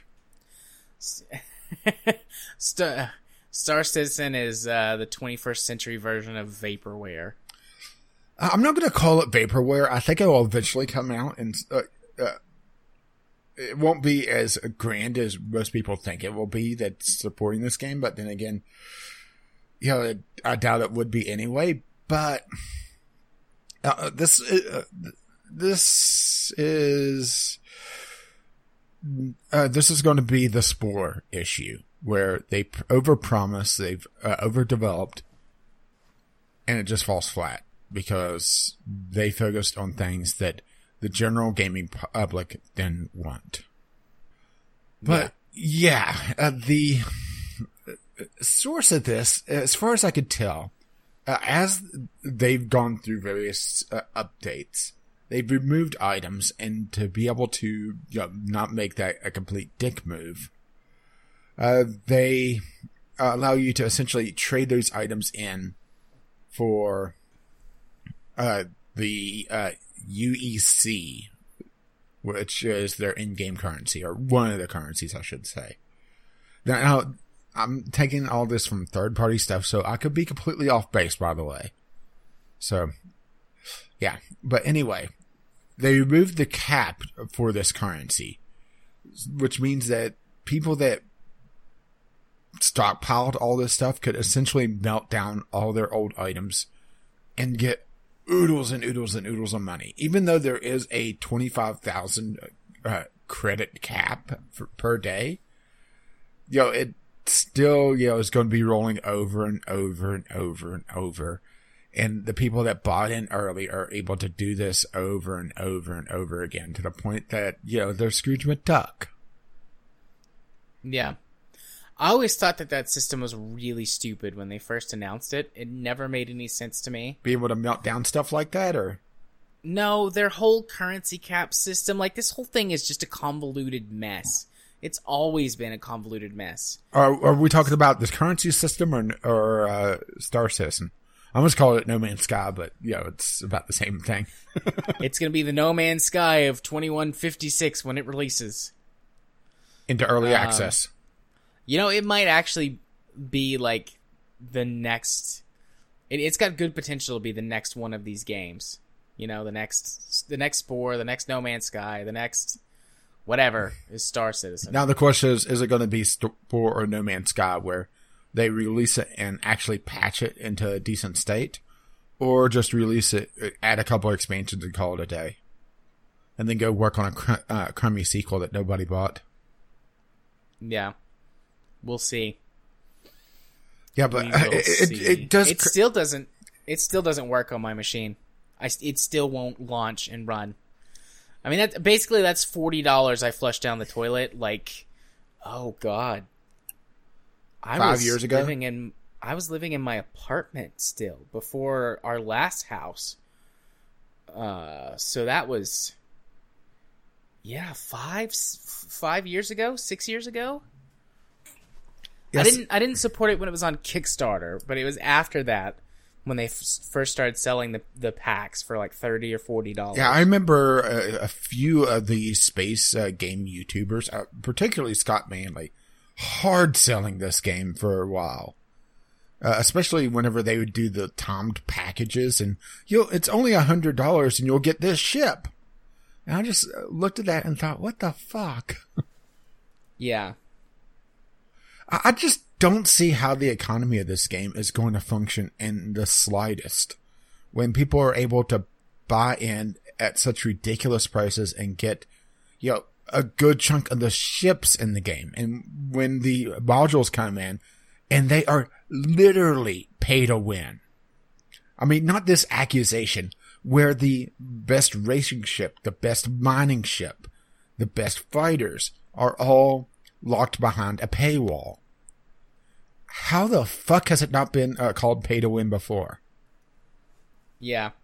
I mean, the only thing I'm interested in is the single player portion of the game. Uh, whatever seventy six or whatever Mm-hmm. module forty, whatever. It's got a number. It's a module 90210. number whatever. Yeah, that's the only part that I'm interested in, and that's not the part that they're developing. Because of course it's not, because that's not what's gonna make them all the fucking money in the world. Mm-hmm. So, I would be interested in some sort of single player free roaming mode, but I think that they said that that wasn't going to be the case after the campaign anymore, and they were throwing all of those resources into its online. So, in other words, uh, they're going a GTA 5 where they're scrapping the single player development to fund uh, the multiplayer. Yeah. And at at the time, uh at the time I was playing Eve Online and I was like, well, I don't need this. I've got Eve Online, but I mean it's way too late to get my money back at that point. Who knows? When it comes out, Your son will love it when he's an old yeah, man. Yeah, my my kid will love it when he's an old man. I'm going to will it to him. Into King, I'll leave my starship. Yeah. Dingus. And it's too late to rename it. Oh. Uh, but they did release a statement. Uh, Cloud Imperium released a statement uh, about the rationale behind the cap removal. Removing the Voyager Direct meant we had to rebalance the economy. And with it, a rebalance, we wanted to offer backers the ability to melt past item purchases made at older, unbalanced prices back to UEC to allow them to spend them on buying items in the game at the new rebalanced prices. Without removing the cap, backers who were melting and reapplying funds would eclipse uh, the overall UEC cap and be locked into their previously purchased items. So we removed the cap, but kept the daily cap in place to give our backers options and flexibility. This was purely a development slash platform decision and has nothing to do with marketing or sales and was made not to disadvantage people that had supported us over the years. There has been the case since the release of 3.2 on June 30th that everyone seemed pretty happy with this flexibility and as being able to melt that uh, their items that were pre- previously purchased purchased on Voyager Direct has long been has been a long term request from our community. So it's been a bit surprising to see some people paint this as an issue now, especially considering the context of the change and the general happiness of our community has had with it when it was first rolled out. But hey, it's the internet and people have to complain about something. That's in their official statement, by the way. Of course it is. Oh, no, no. Because they don't give two shits. No, no, They this, this is the portion of the uh, statement that I really wanted to uh, read. Uh, this is from the uh, uh, article, but the uh, full statement, the rather long-winded and bullshit-laden one, will be in the show notes. Another thought. Repay to win. What is win in Star Citizen? We have challenges in gameplay for everything from solo players, well, until they scrap solo uh, stuff, uh, with just an Aurora to a huge org uh, crewing an Idris. We're making a space sim. I don't know. I don't even know what we would qualify as win. That's the whole idea. You play how you want to play and should be able to have fun in a number of ways, just like real life. You break out your credit card. Uh, sorry. Uh, uh, even editorializing this, it's still not as bullshit, huh? Yeah. There are multiple paths, and your own success is really measured on a personal level. You know, until you get beaten by a whale. Further, there will be nothing in the game that you can be only be purchased with money. You can't be better. You can't buy better stats or skill.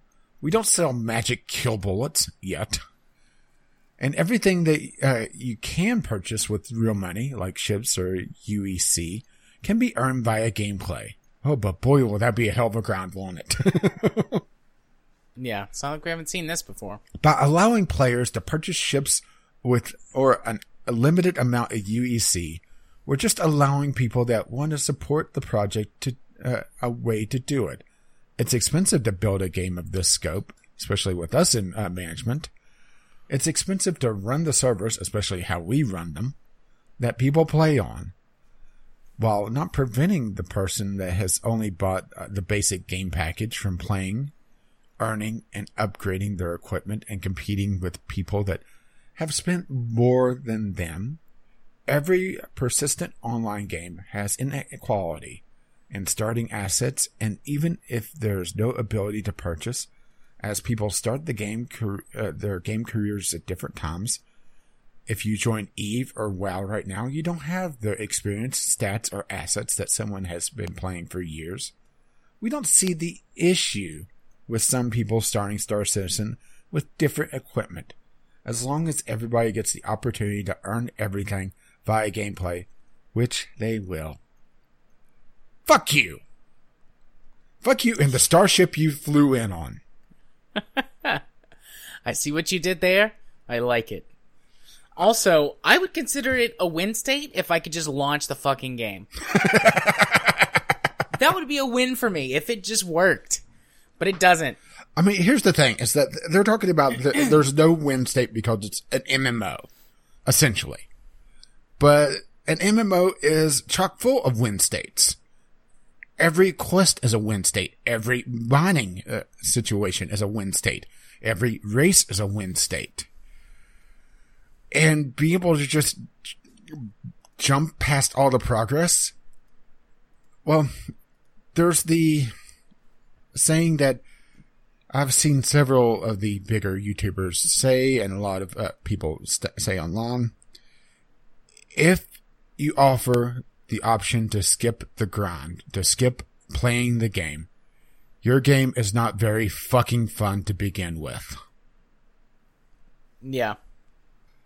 Uh, and just the tone. I mean, I didn't editorialize that much. no, there's just a, a certain snottiness to that. Just almost talking down from the tower, you know? Yeah. It feels like this game has gotten uh, to the point where its fan base, uh, its rabid uh, supporting fan base. Well, I'm not sure if I could say corrupted. Uh, Chris Roberts is it? But more, you know, it's kind of made him even more snotty because I do believe he's had a bit of a, a ego to begin with, if memory serves correctly. It's just, yeah, things have gotten crazy. Yeah. I've got something in my throat. Mm. Oh, what do you got in your throat? Nothing fun, unfortunately. Do you want something? Yeah, I'm gonna grab one of my cough drops here and see if that helps. I had to mute twice while you were talking. There's gonna be some fun editing on my end. Yeah, it's just the, the fact that they can release a press statement at all like that. I think it's very telling on what the game is going to end up being like. Yo, know, in 2217.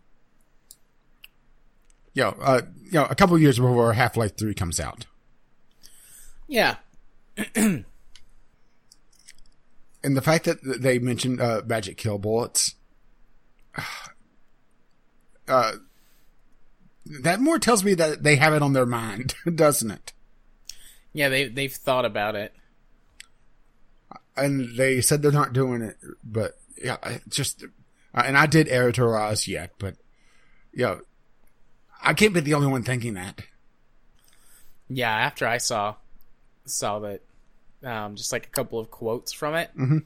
I was like, man, they're being uh, Dicks. they're being yeah, being very snarky. I mean, it's like I was writing the the press release. oh, yeah. I I have little faith in No Man's Sky. Uh, damn it! I, do, I did it again. I I think it's going to release in a state like No Man's Sky did, where they've promised so much, but eventually the money's going to run out. So, uh, Star Citizen, I think I'm just waiting for it to flop at this point. I don't want it to because it looks like a very interesting game, but I have little faith in them. But then again, you know, when they're selling thirty thousand dollars worth of ships, and the fact that you couldn't see it until you spend X amount of money, tells me exactly where their priorities are. This is a fun generator. For what I don't know, I'm pretty sure he wants to take over the world. That- That's my uh, goal on this, or yeah, that's my uh, yeah, uh, that, that's what I think his goal is on this. Because I don't want to take over the world. That's way too much trouble. Things are sh- uh, too shitty to uh, fix at this point. Yeah, too much be too much effort. Yeah, Just launch us into the sun and start over. do the entire site from orbit. Only way to be sure. Yep. Uh, but anything else to really talk about this outside of, uh, yeah, they seem like condescending dicks on this. And just trying to, th- this, this seems like a press release that EA would put out. Or Wendy's. Yeah, but Wendy's, Wendy's, does this snarky bullshit all the time. yeah, but they're fun snarky bullshit. I don't think so. I think they just get away from it because they were one of the first big companies to do it. Eh, true. All right. Well, let's move it on to the next thing. We've got a couple of, of news topics related to Steam. Um, the first one in the list is that uh, Steam flash sales are. Okay, are they rumored or are they confirmed? Because I saw one. This Yeah. article says they are, and I saw one news articles that said they were rumored to be Well, coming well, back. well, the uh, article itself says Steam uh, sales are reportedly on their, or, or Steam Flash sales are reportedly on their way back. So they just uh, rebooted it from the overall uh, title, but still have it in the body. Essentially, uh, the person behind uh, Valve News Network noticed a, a string in uh, trying to see if this was on the store itself. Uh, but they found that there was an uh this uh, set of code that said flash sale six hours, eight hours, ten hours, twelve hours offers ends and and it has the timer.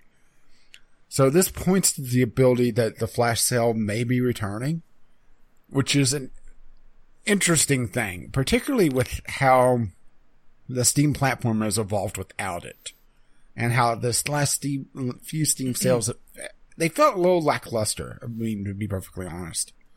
I'm not sure if it's just the lack of sales or if it's just, you know, I have what I want. But it's, uh, it's from the translation server. Okay. So, uh, I just saw it in this. So it's a, a, set of strings in the translation server that's being translated to you know, other languages. Yeah. Uh, that points to the possibility that the flash sales are coming back. But my big problem with the flash sales, uh, if, especially if they're short, like six hours, is you know notification because especially during a major sale, their emails are delayed like hell. Yeah. Don't don't don't get me wrong. I'm actually somewhat excited that the flash sales may be coming back.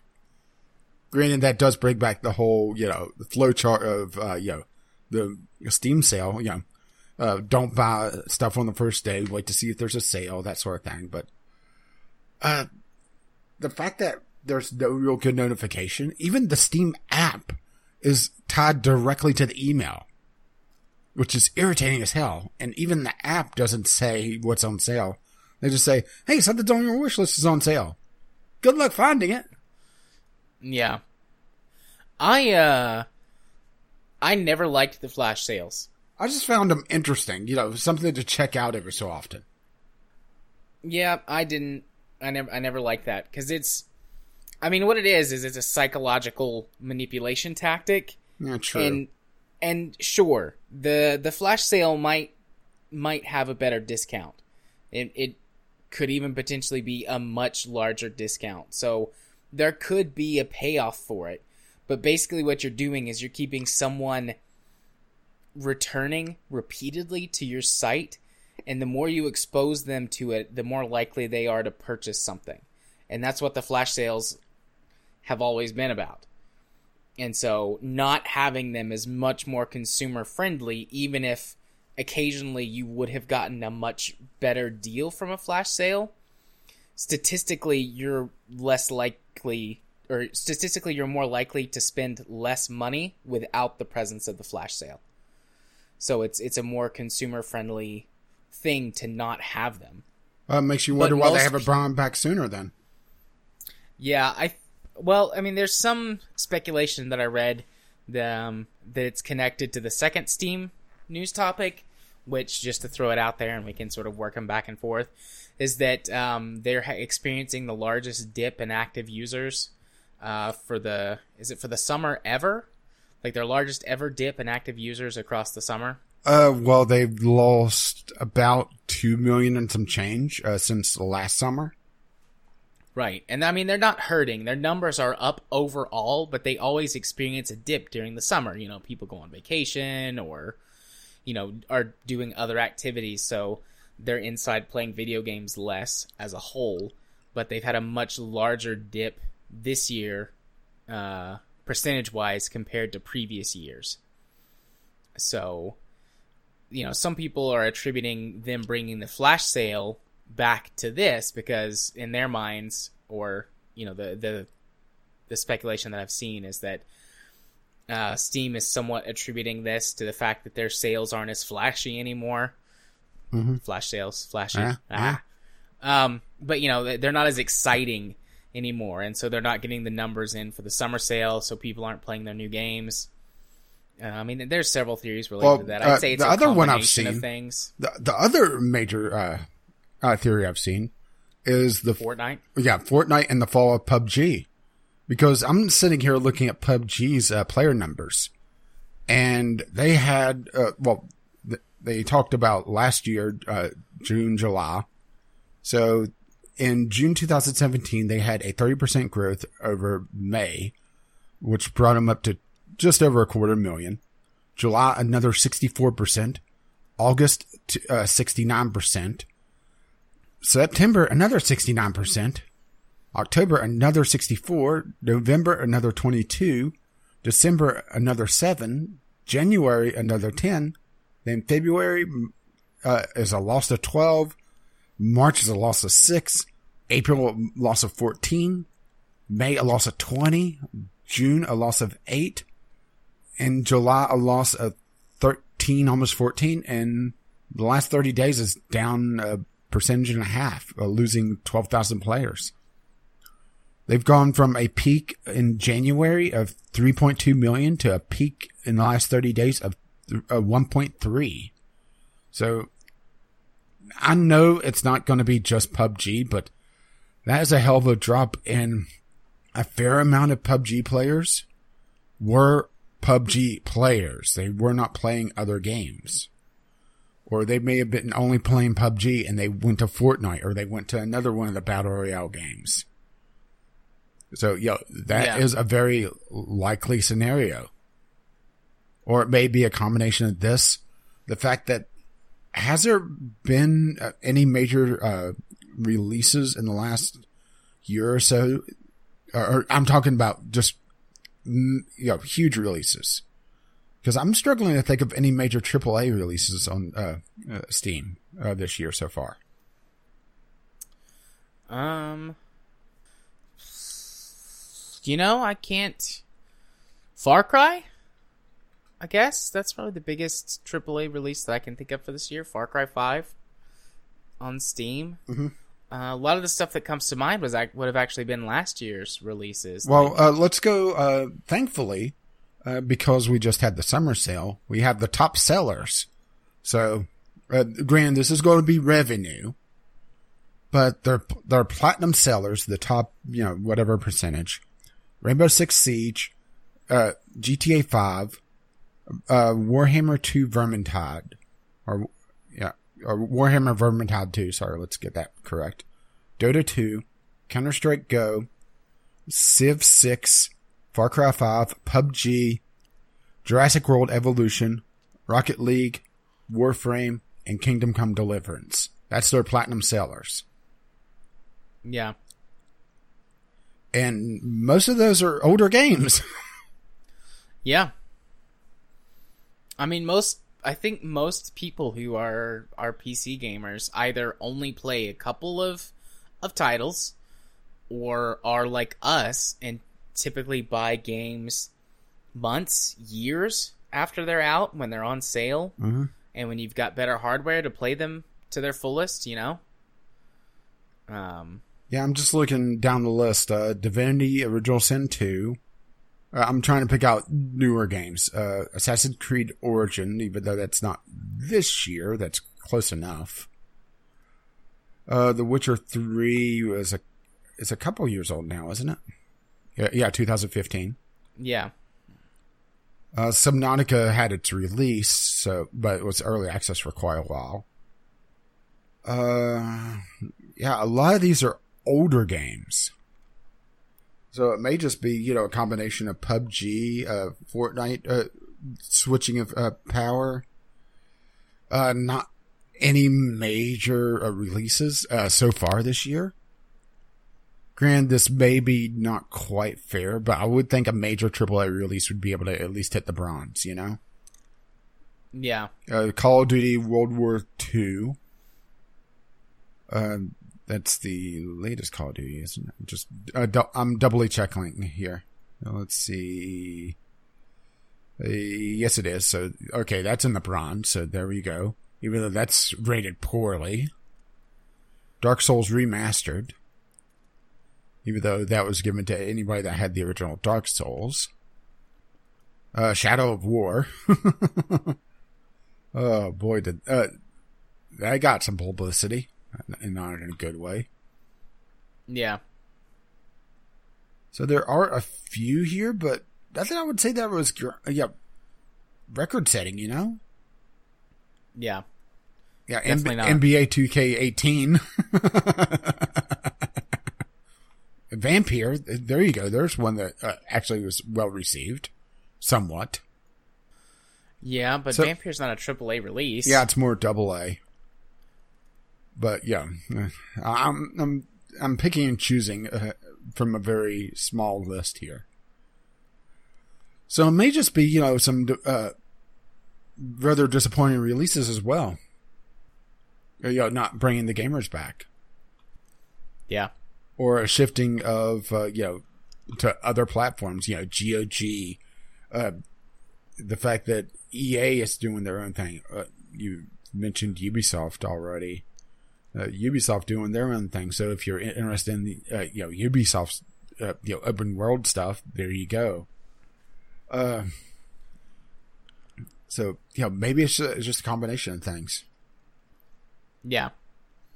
I mean, it, it, or it's just Is- a, a you know a good summer for people to get away. yeah. Maybe so. Hard to, uh, hard to know for sure at this point. I mean, it's got to be a combination of things. Like, just you know, logically thinking through, it seems unlikely that any one Yeah, thing I'm just- cause them I'm just looking. cause it. But I'm just looking at Steam's uh, top sellers or, or top uh, uh, players right now, seeing where the player base is. Like Warframe is, uh, you know, it has its roller coaster, but then again, Warframe has a larger, uh, uh, kind of roller coaster content. Counter Strike Go had uh, from uh, the beginning of the year three months where it lost player base, but quickly regained most of that. Had one month that it lost 18%, but then, and then uh, another non. So it's not quite back up to where it was, but there is that dip from March from two, uh, from 672,000 to 420,000. So there's a good dip as well. No Man's Sky, it, it seemed to pick up a bit of a player base. It's uh, in July it went up uh, one thousand three hundred five percent. You know, just a little bit, but right. Yeah, just just a little bit. So yeah, it looks Just like a there's uh, been pretty much this, uh, systemic here.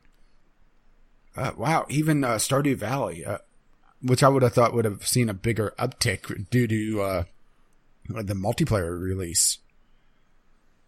Uh, it went from beginning of the year twenty thousand.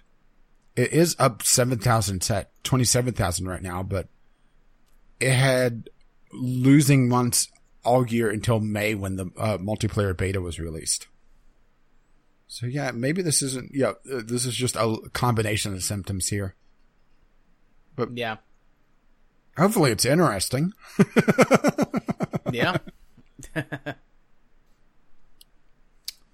All right. Uh, did we do a good job on those two? I think we kind of wandered off into the weeds a couple of times, as we do. Well, if they don't like us Did wandering off, launch? Oh, Steam Idler. I was gonna say, why are you playing Galactic Civilizations three? because I'm idling cards off of it. Nice. Uh, I got it for free, by the way. We should play. We should play that sometime. I, I purchased it many moons ago. Uh, I got it for the uh, the psychological trick of going to chrono.gg and uh, getting coins from there. nice. We should. We should play a game But- of but honestly, at some yeah. point. Yes, I realize it's a psychological trick, but I also follow their Twitter, so I get that anyway. So I may as well get the Yeah. coins and get a free game out of it every so often. Yeah. Uh, co-op uh, Galactic Civilizations 3. Don't have to Hell record yeah. it, or at least yet. Hell yeah, we should do that. Later. Because right now, we're going to go talk about Elon Musk adding Atari Classics to Tesla software, and he wants some original games for car displays. This was just a weird one that we were like, okay, why not? We can talk Yeah. about this for a minute. Yeah, I sure hope that it requires the car to be stopped to play these games. Yeah. because well you mentioned uh people driving cars there are some stupid motherfuckers out there. Yeah, doing ridiculous stuff, particularly in the Tesla with its um, Autopilot, autopilot, or yeah, when it's whether really it keeps uh, itself between the lines, yeah. Can do some basic road following. yeah and people hear autopilot well it's like it's just like star trek. It's like johnny cab out of total recall. And then it turns out to be just as deadly yeah, Uh, but Um, uh, he wants to bring or is bringing Atari Classics. Uh, I just saw the list here. Um, uh, Tempest, uh, Missile Command, and Pole Position. With pole position actually be controlling controlled by the steering wheel. So I really hope that's parked. uh, but yeah, with, with you know, you have to almost design around the lowest common denominator, which is sad, you know? Have to uh, Yep. as actually lock out these games. Because if if you haven't seen it, go to Reddit slash idiots in cars. Yes, this is one of my new favorite subreddits that you showed me last week at some point. Yeah, there's just some astonishing things people do. And it wouldn't surprise me to see someone try to play pole position with the steering wheel while driving if it's not actually locked out. But him wanting to do uh, uh, original games as well, I, I'm not sure what I think about this. You know, it's interesting, it's kind of neat, but it's also, you know, it's he uh, does some weird, weird shit. Yeah. There's already some fun and silly stuff and and the the last couple of years models of Tesla. The probably because I mean they get updates just like any other piece of modern technology. They might be in all of them. Um, but anyways, like it's got like a party mode where that when it's in in park, it'll play "Ode to Joy" over the stereo, and the the doors and windows will like go up and down, and the lights will blink, and has like a party, and you can and you uh, discover that flashing lights give you a seizure. yeah, um, you can um, turn the GPS so that it's Mars instead of Earth, and like all the town and roads are still on there, but instead of it being, you know, like the Google Earth view of the planet, it looks like Mars. That's pretty. That's pretty cute. Then you have to swerve because the Tesla comes from orbit. It's got it's got like an art or a drawing mode on the tablet, um, where you can draw pictures and stuff. And let's uh, face it, if you had one, you'd just be drawing dicks all the time. Oh yeah, absolutely. I would definitely just draw dicks. That's the best thing to do is draw dicks. But it's got some other little little silly stuff in there too, like that. So I mean, I wouldn't be surprised if they did this, but also, yeah, they would have to make it so that you could only play the games while in park, or something like that. Because there would be people who would play driving down the road, cause accidents, and die. Your car has to be 100% fully autonomous before you can play games and drive at the same time. Yeah. At least safely. What What do you think uh, of the uh, self driving car, uh, just in general? Oh, I can't wait. Uh, te- Self-driving cars are, cars are already better than people at driving. like there's a um uh, an it's several years old now, but an old CGP Grey video where he talks about automation and things, and the self-driving car is one of the big focuses of the video, and basically his point is like they don't have to be perfect, they just have to be better than you, and they already are. Like the only yeah. What was it? Uh, think- uh, the only accidents uh, the Google uh, self driving cars, that test cars, have been in, or when people have run into them.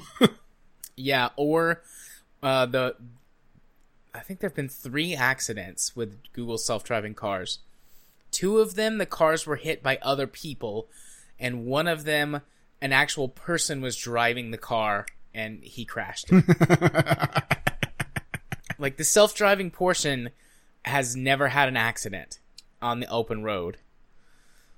So Yeah, the only thing that I'm leery of uh, with self driving cars is that maps have to be up to date, and where I live, maps are a little iffy in places.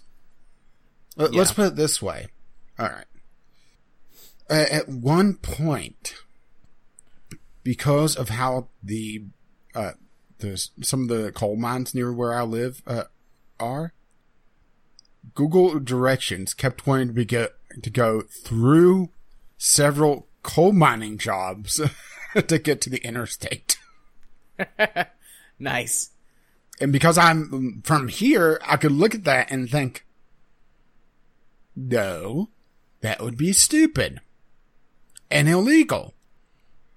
Or they also suggest because of just, I guess, waiting on how the uh, directions uh, are set up, uh, go through some questionable areas. Uh, like there's this one uh, fairly popular, essentially shortcut where I live, where it's this dirt road. It's essentially a one lane road. But because so many people go on it with the GPS, it's considered, I guess, a, a valuable uh, uh, route.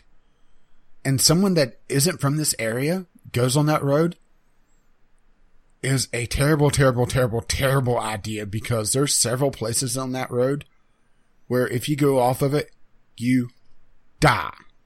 I mean, it drops 50 feet directly onto railroad tracks. You are fucking dead. And someone from out of state going on that road, especially since it looks fairly safe if you don't know better, will just go right off of it because they'll go onto this uh, rather fast S turn into this hard left and just sail right off the cliff. And that's the only thing that has me really leery about self-driving cars. But then again, I'm in a odd situation where I'm out in the middle of fucking nowhere. Yeah. But what I do find interesting about self-driving cars is the concept that they could essentially be taxis, where you don't have to own the car. You know, you could have uh, essentially rent the car uh, for the day and have it yeah. do its own thing. Mm-hmm. Or it just come pick you up when you need it and drop you off, and or even uh, you know have it be essentially a taxi where you know there's a car in the area that's available whenever you need to ride. You go do uh, it takes you to wherever and drops you off, and then it goes back into uh, service. Yeah, I mean, there's already car services that exist to do that. Yeah, they're called taxis. Um, well, yes, but I mean, like, you can. They're in several big cities, and it's just like an app that you get on your phone and you create an account and sign in and basically just like put money on your account. And whenever you need a car, um, the app tells you where the nearest car is to you. You go over to it and you like scan a thing, um, and then you the GPS in the car like it links to you, and you can rent it for as long as you want to and and need to, and then you just take it back, um, and drop it off when you're done and scan out and you're just charged for whatever you're renting that car for for the day. It would be the same sort of idea, but instead of you having to go pick up the car and drive it around, uh, the car just comes to you and takes you where you need to go. Yeah, and you don't even have to park it afterwards. Yeah. I mean, I would.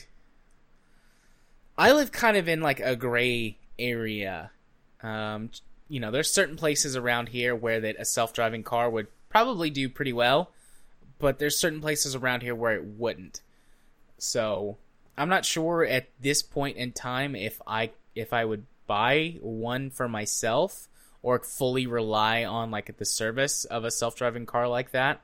But in the next decade or so, I could see myself um us like you know, we own two cars, maybe drop down to just one car and then use like that service if we ever needed additional, you know, transportation or whatever it could save tons of money because you wouldn't be paying any of the overhead for vehicle maintenance or for um, uh, registration and taxes and all that jazz. So, like your per trip ex- cost might be a little bit higher, but overall you'd be saving a lot of money. I think. I don't know. I I wish that I lived in a more built up area. I do live in a more built up area than I used to, but I need like we should have taken one more step towards a city in terms of where we live. Although cost of living, yada yada, we don't need to get into a discussion about economics and cost of living and things like that, but yeah, just I'm all for self-driving cars. I like driving. I enjoy driving. I've owned sports cars for most of my life. I enjoy um, going to the track and Going vroom? Things like that. Yeah. Yeah, I'm, you know. You're I'm pro like, vroom. Just, I'm pro vroom. I'm one step away from a gearhead because I don't like to do tons of that work by myself. I don't like to get dirty. It's I'm lazy. It's time consuming. Get dirty. You are dirty. but like I'm right there at it. Uh, but you know, as especially as I get older, I want to be able to do other shit while I'm having to commute to work or going places and doing things like I listen to podcasts, I listen to the news. I make the best use of my time as possible when I'm like commuting every day, but I'd love to have that time to do other stuff. Like sure, I'd still be commuting to and from work, but instead of having to drive, I could be Jerking off. doing something else. Yeah, I could be jerking off in the morning, or I could take a nap. I could get a little nap on the way to work, play some video games on my laptop or whatever every day on the way to and from work. You know, add a little bit of extra leisure time back into my life. Edit a podcast. I could do that. Well, you could do that right now, but it's not advised. Mm, I, you're right. I could. I have let the render run a few times because I've got um, I don't have any built-in like power outlets, but I've got a power converter uh, that What you went to Lo- uh, Mosley Station? yeah, I went to Tosche Station and got some power converters. Um, but no, I've just got a power converter. It plugs into my cigarette lighter in my car, and I can plug my lac- laptop up to it because my battery life isn't super great on my laptop. And uh, I've rendered the podcast before while driving home from the office. Like I'll get it all edited and saved, and then start the render and just carry my laptop out to my car and set it in the seat, and it's done by the time I get home. And you don't even have to turn the heater on your car. No, I don't. No, I don't. I don't have to do that anyways. With it being 100, and, it was 110 degrees on my way home from Uh, heat today. index or actual temperature? No heat index. Actual temperature was like 96 or 97, which is still too fucking hot. Yeah. I'm like a like a 62 degrees kind of person. Like when it's like 62 degrees outside, perfectly happy. So I'm getting on up there to close to twice what my ideal temperature is. And I'm fat, so that makes it worse. Yeah, you're just uh, laying on the floor of your office, buck naked, covered in sweat. Thank thankfully the the air conditioner is not broken. If it ever breaks, I'm gonna melt.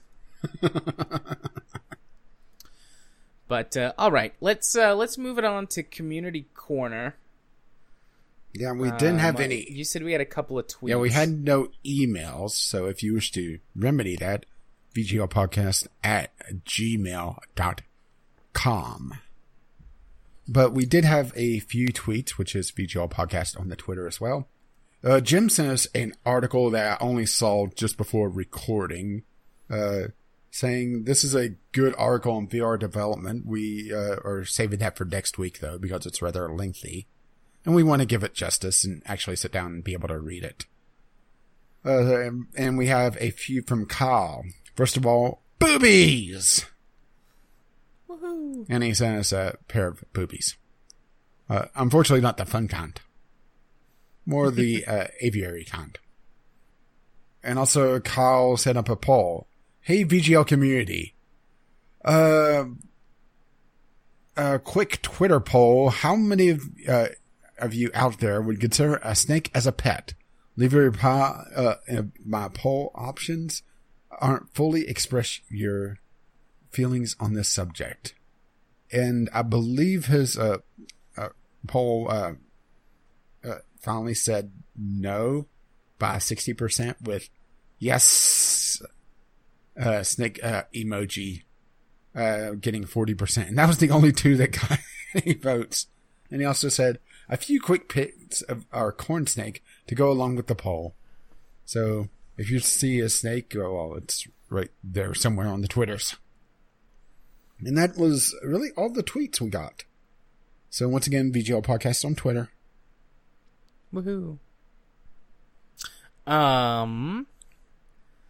So, Discovery Queue or no Discovery Queue? Well, we got plenty of time, unless you really need get going. Uh, it's getting close to midnight. That's when I like to start wrapping up. So yeah, we can run through it real quick. Yeah, which means I need to head over while you go hit the music. Right. Doobly doo for Discovery Queue. Yeah, and I see something immediately. I don't even have Steam open. That is interesting. It's a very mixed game. It's on early access, so but I need to add this. The Swordsman X. Early access open world samurai game? The Swordsman X is an adrenaline fueled, free roaming, competitive act. Oh, it's a battle royale game. Ah, I was so excited when I saw, you know, a, a samurai game.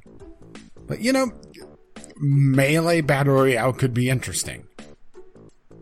It could be. It is something that, as far as I'm aware, we haven't seen in the battle royale genre. The cunning before. or the Culling. Uh, it was uh, uh, essentially battle royale before uh, battle royale really became big, and it was mostly melee. But uh, yeah, I was so excited. Then I started reading the description, but I'll leave it in just for the hell of it. It it, l- it doesn't look that bad. It makes me wonder what the problems is. Uh, Is it just the player base? It, it looks like maybe the player base and there's not enough servers. I need to go check the uh, player counts on this. Because.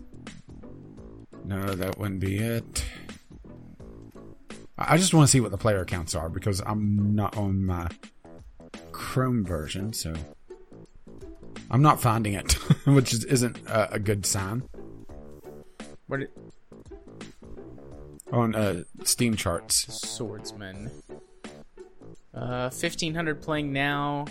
Okay, well, I, I just wasn't able to find it real quick. Uh, so Today's peak. that's not great for a battle royale game. Today's peak was its all-time peak, though. Well, it Oh, did it just release her uh, July 27th, so it's not been out long. yeah, it looks like people are having loading issues on it, and it looks like there may not be a U.S. server. And considering the kanji, it's probably a Chinese or a Japanese game. Yeah. I don't know enough about the languages to be able to differentiate one from the other. Me neither. um, so I got one. Prehistoric Kingdom. Uh, this looks like I mean it's a dinosaur park manage theme park management simulator thing. Um, it's got a demo, but it doesn't have a, an, a release date announced, nor does it say anything about early access. So essentially, this is uh, uh, Jurassic Park uh, uh, again, with maybe a little bit Yeah. more of a management aspect to it from the looks of it. Maybe. yeah, it does I mean that uh, that like- that icon looks so Jurassic Park at first, doesn't it? It does. It really does. Just looking at the various screenshots and the couple of trailers, it looks like there's more of a management aspect. Which one hurt my feelings at one bit. Although this looks very early in development. I mean, sure, they could plop it up on early access at any point in time and you know, but I mean, this does not look like it's very far along at all. Well, all the trailers have uh, says this is pre-alpha fo- footage. Oh, 8, 16, 17 available on Steam. Uh, maybe that's a demo? or they just didn't bother to put a release date. Yeah. Don't know. So I got another one. Okay. Overcooked Two. Over Oh, nice. Overcooked was a couch co-op uh, cooking game where you have to work together to be able to cook various meals. Overcooked Two, they're do, uh, they're taking on the most requested suggestion: online co-op. Okay. So uh, this is going to be on the docket of eventually uh, to pick up. I mean, it looks silly. It looks like a lot of fun. Uh, it's more balanced around four player co op though, so you know, we may have to uh, find friends. Kyle. Cube. It is uh, rather expensive though, twenty five bucks. Whew. But yeah, online co op. I mean, that's the biggest thing. It's essentially overcooked. If you've seen it before, it's uh, just mayhem, but in the fun way. Not a lot to more Yeah. to say on that one, to be honest. Sorry, I kind of paused there because I, I hear something in the background, but I'm not sure what it is. Are you there? Yeah, I'm here. I'm just going through. I hear like a hum. Oh, That- that- it's probably my. You hear a hum outside? yeah. Oh, don't know. I, I took my headset on to double check. But um, I got a second dinosaur theme park. Gee. I wonder why it's giving you dinosaur games now. Yeah, I wonder why. Parkosaurus. This is uh, cutesy, going a, a cartoony route. Um, at first glance, it looks like it could be some kind of mobile port. Well, I'm uh, adding I'm one for to see you. I'm looking to see if there's. Okay, here's. Let me look at this trailer. Oh, this does not look good. Not even just like. Not even the art. It's not that. That's cute, but this looks wow, real janky that that looks like uh, and. it, wow, Roller Coaster Tycoon, as in the original, looked better than this. Yeah. It looks so overly saturated. Yeah. Available summer 2018. Let's see, it's from. Uh, I'm just. I'm heading to their uh, uh, the developers page to. Washbear? Yeah. I do believe that neighbor is uh, vacuuming at uh, uh, midnight, and that's why I'm hearing. Yeah, I'm pretty sure that's a vacuum. Uh, sorry, I've been sitting here trying to, uh, you know, figure out what that is. uh, Yep, this is not a mobile game. Yeah. It's PC only. At least at this point. I mean, it could uh, end up being all right. Uh, the thing is, oh wow, oh they put hats and uh, sunglasses on the dinosaurs. Sold. Because hats. Yeah, I mean it it could be good. It could be, but it looks real bad. But it could also be uh, pre-alpha stuff as well. It could be placeholder stuff. It's Yeah. it's hard to say, especially with uh, yeah, uh, early access these days. So, I got one that I'm dedicating to you, Okay. Nekopara Extra. Visual Oh, I've seen the Uh, several of the Nekopara games. Well, this is the newest one uh, out. Uh, it came out uh, just a couple weeks ago. I mean, it's uh, cutesy, a little bit perverted, uh, cat girls uh, visual novel. I mean, that's all you really need to know about that one. Absolutely. I'm pretty sure they also sell the uh, nudie patch on this. Because I, Excellent. uh, no, as in you have to pay extra for it. Oh. Not excellent. Nudity. Excellent. Paying for my nudity? Nah. Get anything else?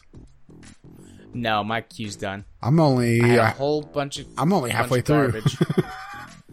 and then I also got that sam- samurai or ninja battle royale Yeah, I- game, yeah, was- but you had already found it or already had it, so I skipped by it. Yeah, I was so excited about that because that's something that you don't see too often.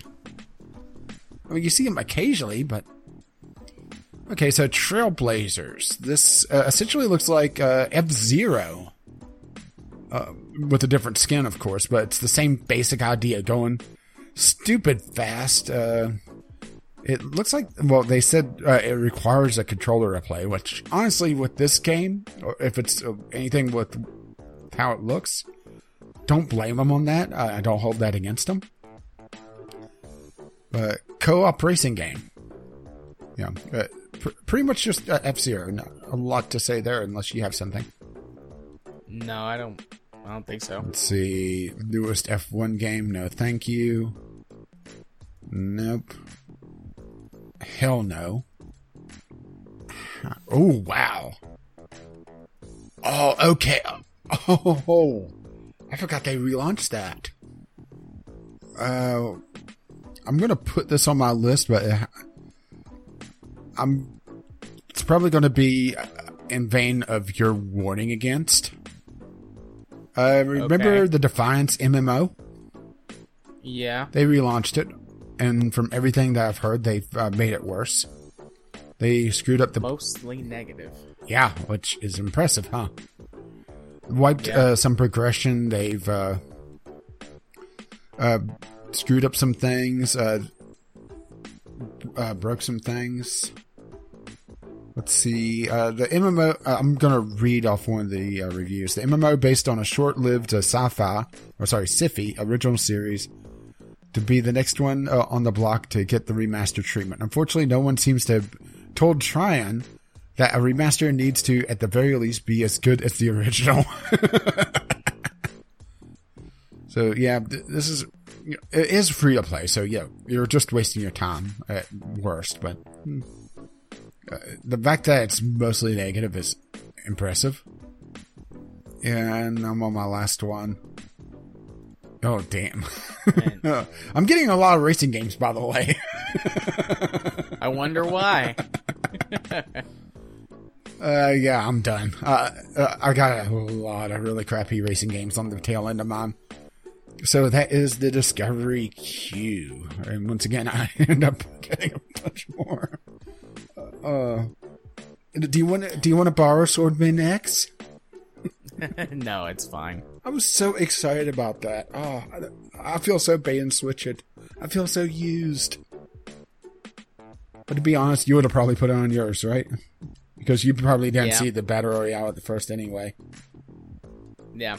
I feel unclean. Uh, m- more so than a usual Tuesday night. I'll I'll I'll give you some lovin's. You'll feel all better. No, That made me feel worse.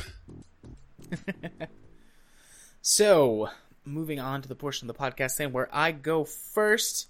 If you want to see my stuff over on on the YouTubes, you can do so by searching for Gaming Psychologist.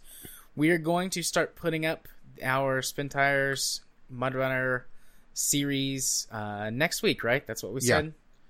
So, yeah. Uh, what what what day are we gonna go for? I was thinking our usual Wednesday, Saturday. Sweet. Yeah, uh, do. noon Eastern time. Can do. So yeah, next weekend you will see the first of our. Uh, no, next weekend they'll see the second. Next, I said next week. You said next weekend. Uh, okay. it doesn't really matter. At least I thought you said next weekend. I could be wrong. I, I, it I- I'm sitting here li- Next- listening to the vacuum. Next Wednesday, you'll see the first on my channel. Uh, which which was the first one that we did? The the bog is that the first level in the list? I would have to bring up my uh, list of episodes because I do have them named. yeah, uh, I, I think that's the first one. Ready to process. Spin Tires Mudrunner. The Bog, then the Island, Seashore. Then we get to the fun ones. yeah. So you'll see that as well as the podcast or the weekly podcast YouTube video. Um, I've got a new idea cooking I, that I'm going to do some testing on, and yes, cooking uh, is involved. Oh, no. Based on our little secret, I've got an idea. Like it's been been ruminating Oh, no. this whole what this whole recording time. Um, so we'll see. We'll see. Uh, I might do some testing on it, but I never make promises because I don't know if I'll be able to keep them. I pretty much just do stuff that I find fun. you don't have we'll plans, you just do things. Indeed. If you want to follow me on Twitter, where I got into some very interesting Twitter discussions over the weekend, which I have thus far had self control not mentioned on the podcast. But, uh, well, some, uh, some uh, third wave feminists with an agenda got into. You know what? If you want to find out, just go check out on my Twitter account. It's too lengthy and complicated to explain and I do want to go to bed tonight at some point. So just head on over to Twitter, look me up at JMA4707. You can follow me. Um, there's a pretty massive thread or discussion that goes on for a couple of days before I finally just gave up, like trying to be reasonable and Well, see, that's just was that like- was your failing. You tried to be, uh, you tried to reason with it. I got quite a few Twitter followers though, and there were plenty of people who were on my side or at least like neutral. Like, you know what? There's good points being made by both groups of people. Let's just ring, you know, bring it down a little bit and talk about this. And all of those people followed me on Twitter. So hello, new Twitter followers. If you also happen to find your way over to the podcast, I know I mentioned it to a couple of you. Yeah, if so, I'm sorry. but yeah, if you want to find out what went down, just go on over and and browse through my my tweets from the weekend. Uh, I guess at the time of release of this episode last weekend. Um, and then if you want to know in more detail the context of the situation, I don't mind to talk about it. But I mean, it would take me 15 or 20 minutes to explain the whole saga at this point. Uh, and like I said, I do want to go to bed at some point. um, I'm not home for that one you, again. If you want to see me post stuff on Twitch using the Twitch Premiere system, or if you want a quick and easy way to find some people in our community that also stream, um, I rebroadcast all of their streams. You can head on over to twitch.tv slash jarthur4707. You don't necessarily have to just stick there, but if you want to find them, you can uh, get to them through there as well. Um, and then finally, my username on Steam is jarthur4707.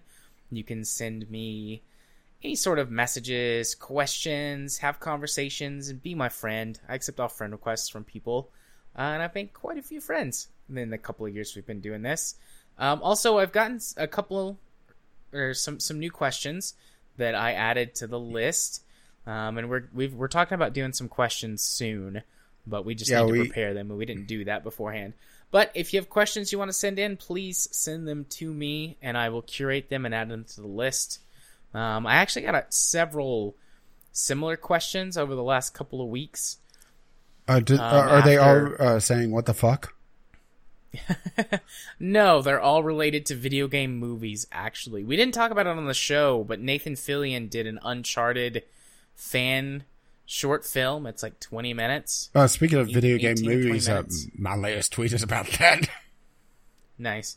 But a lot of people have asked a similar question somewhere in the realm of like, wow, if video game movies, like full length video game movies, were made like this, they would be good. Like, what do you think about this? Or, you know, are there any hidden gems of actual well produced video game movies that you know of? And it's all sort of, uh, stemming from that. So I kind of generalized the question and put that in our list and then added an extra little bonus from me like I thought that I had that we can maybe talk about in a next time or in a couple of episodes. But anyways, yeah. jarthur4707. Send me your friend request. I'll accept it. Send me your questions. Send me some interesting topics of discussion. And I'll be there to chat with you. You could also send them the password for the week to let them know exactly what episode of the podcast you're coming from. And of course, the password for this week is balls. balls. Well, well. Well played. And that's with a Z, by the way. Or with a Z, depending on where you live. Nice. Balls. So what about you, buddy? What's going on and where can they find you? Oh, uh, well, I'm over at Gaming with Caffeine Rage where for now I still just have RimWorld going. I haven't gone through the choosing. And of course, well, you've also mentioned that Spin Tires Runner is starting up next week, which will also be on my channel. If you wish to see some of the more boring yet competent gameplay. is that unfair? Um, we've each had our moments, but I'd say I've had more moments than you, with in terms of uh, mishaps, ha- happy little accidents. Well, that's what. well, been. some of them uh, for you did involve a tree. I've had several mishaps with water. uh, but yeah, I need to sit down and figure out the other game to be playing, and I just haven't sat down and done it yet. I have my short list done. It's just need to do the recording testing and do more extensive recording testing this time around. Granted, last time I record, did testing for three hours and things still broke. So, yeah. But Gaming with Caffeine Rage on the YouTubes, or you can see me tweet over at Gaming with CR, where I've been actually active in the last few days. My last one was a retweet on uh, the announcement uh, for the Sonic movie. And first of all, yes, there is a Sonic movie. And did you see the uh, casting announcement? No. Uh, Jim Carrey is going to be Dr. Robotnik. Huh. And I'm not sure what distresses me more, that casting announcement or the fact that there's a Sonic movie. Well, I knew that there was a Sonic movie. I, I forgot about it. And it's going to be a CG slash live action one. So does that mean it's going to be Jim Carrey live action as Dr. Robotnik? Uh, And- pro- probably, but Jim Carrey could do it. Old Jim Carrey, maybe. Well, Jim Carrey's getting old, so there you go. Eh? Eh? I, No, I, I just see Jim Carrey. I, could do I it. just see him as too wacky for Robotnik. I mean, don't get me wrong, Robotnik, uh, at least on the cartoons, was wacky, but not Jim Carrey level wacky. You know? Yeah. Yeah. I don't know. I suppose we'll find out, but I think he could do it. And I've also been bitching about, you know, Halloween candy already being sold, you know? yeah. Uh, but you can find that over at Gaming with CR on the Twitters. If you wish to see me bitch about who knows what. Maybe I should have posted my, uh, uh bell peppers, you know? At least then I would have had something about me not complaining, right? Maybe so. Although complaining is your thing, so. Almost like I'm, uh, getting old and bitter or something, right? Yeah. As I uh, stall for time as I scroll back up. and then scroll too far and scroll back down. Okay, so uh, once again, if you wish to see us uh, or send us something on the Twitters, you could do so VGL Podcast or just email us VGL Podcast at gmail.com with your letters, voicemails, gaming related topics, or questions for Jared to call. Okay, that's probably a little mean, but he'll curate them, right? Absolutely. Curate with love. And if you wish to curate us with money, you can do so patreon.com slash VGL podcast, which is paid for our Podbean account, VGLpodcast.podbean.com, as well as iTunes, Google Play, Stitcher, and now Spotify. But our Podbean account does have the RSS feed if you don't wish to use any of those, and also our show notes. So you can skip all the boring bits and get right to the portion where we end the podcast, right? Absolutely. And uh, speaking of ending the podcast, our intro and outro music is On the Ground by uh, Kevin MacLeod, and our Discovery Queue music is Doobly Doo by the same artist. His work can be found at incompetech.com and As always, as his lovely music starts to roll across my voice. Bye bye now. I'll see you next time. Bye bye.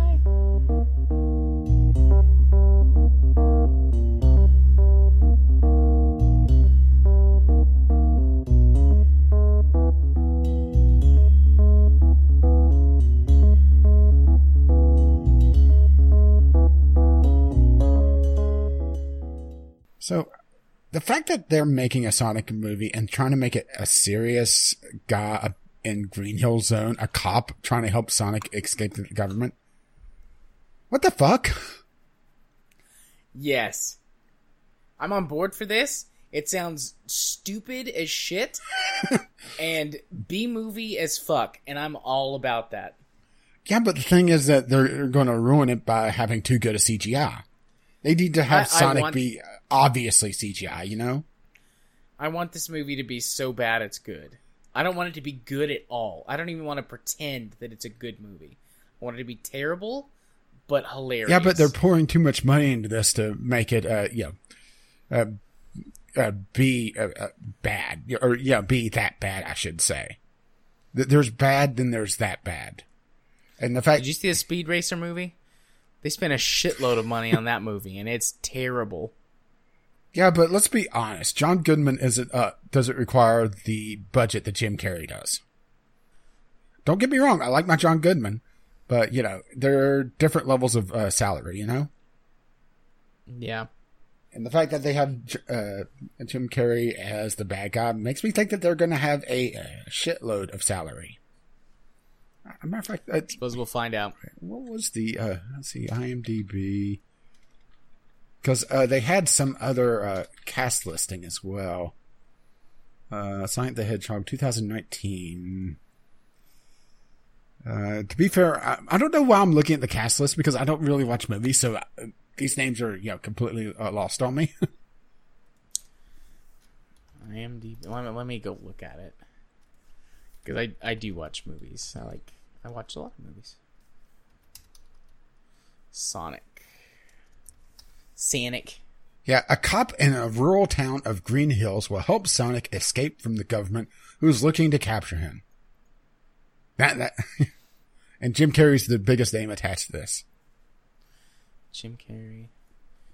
James Marsden. I recognize him from X Men. something. He was in X Men. He was Cyclops. Okay. Yeah. Okay.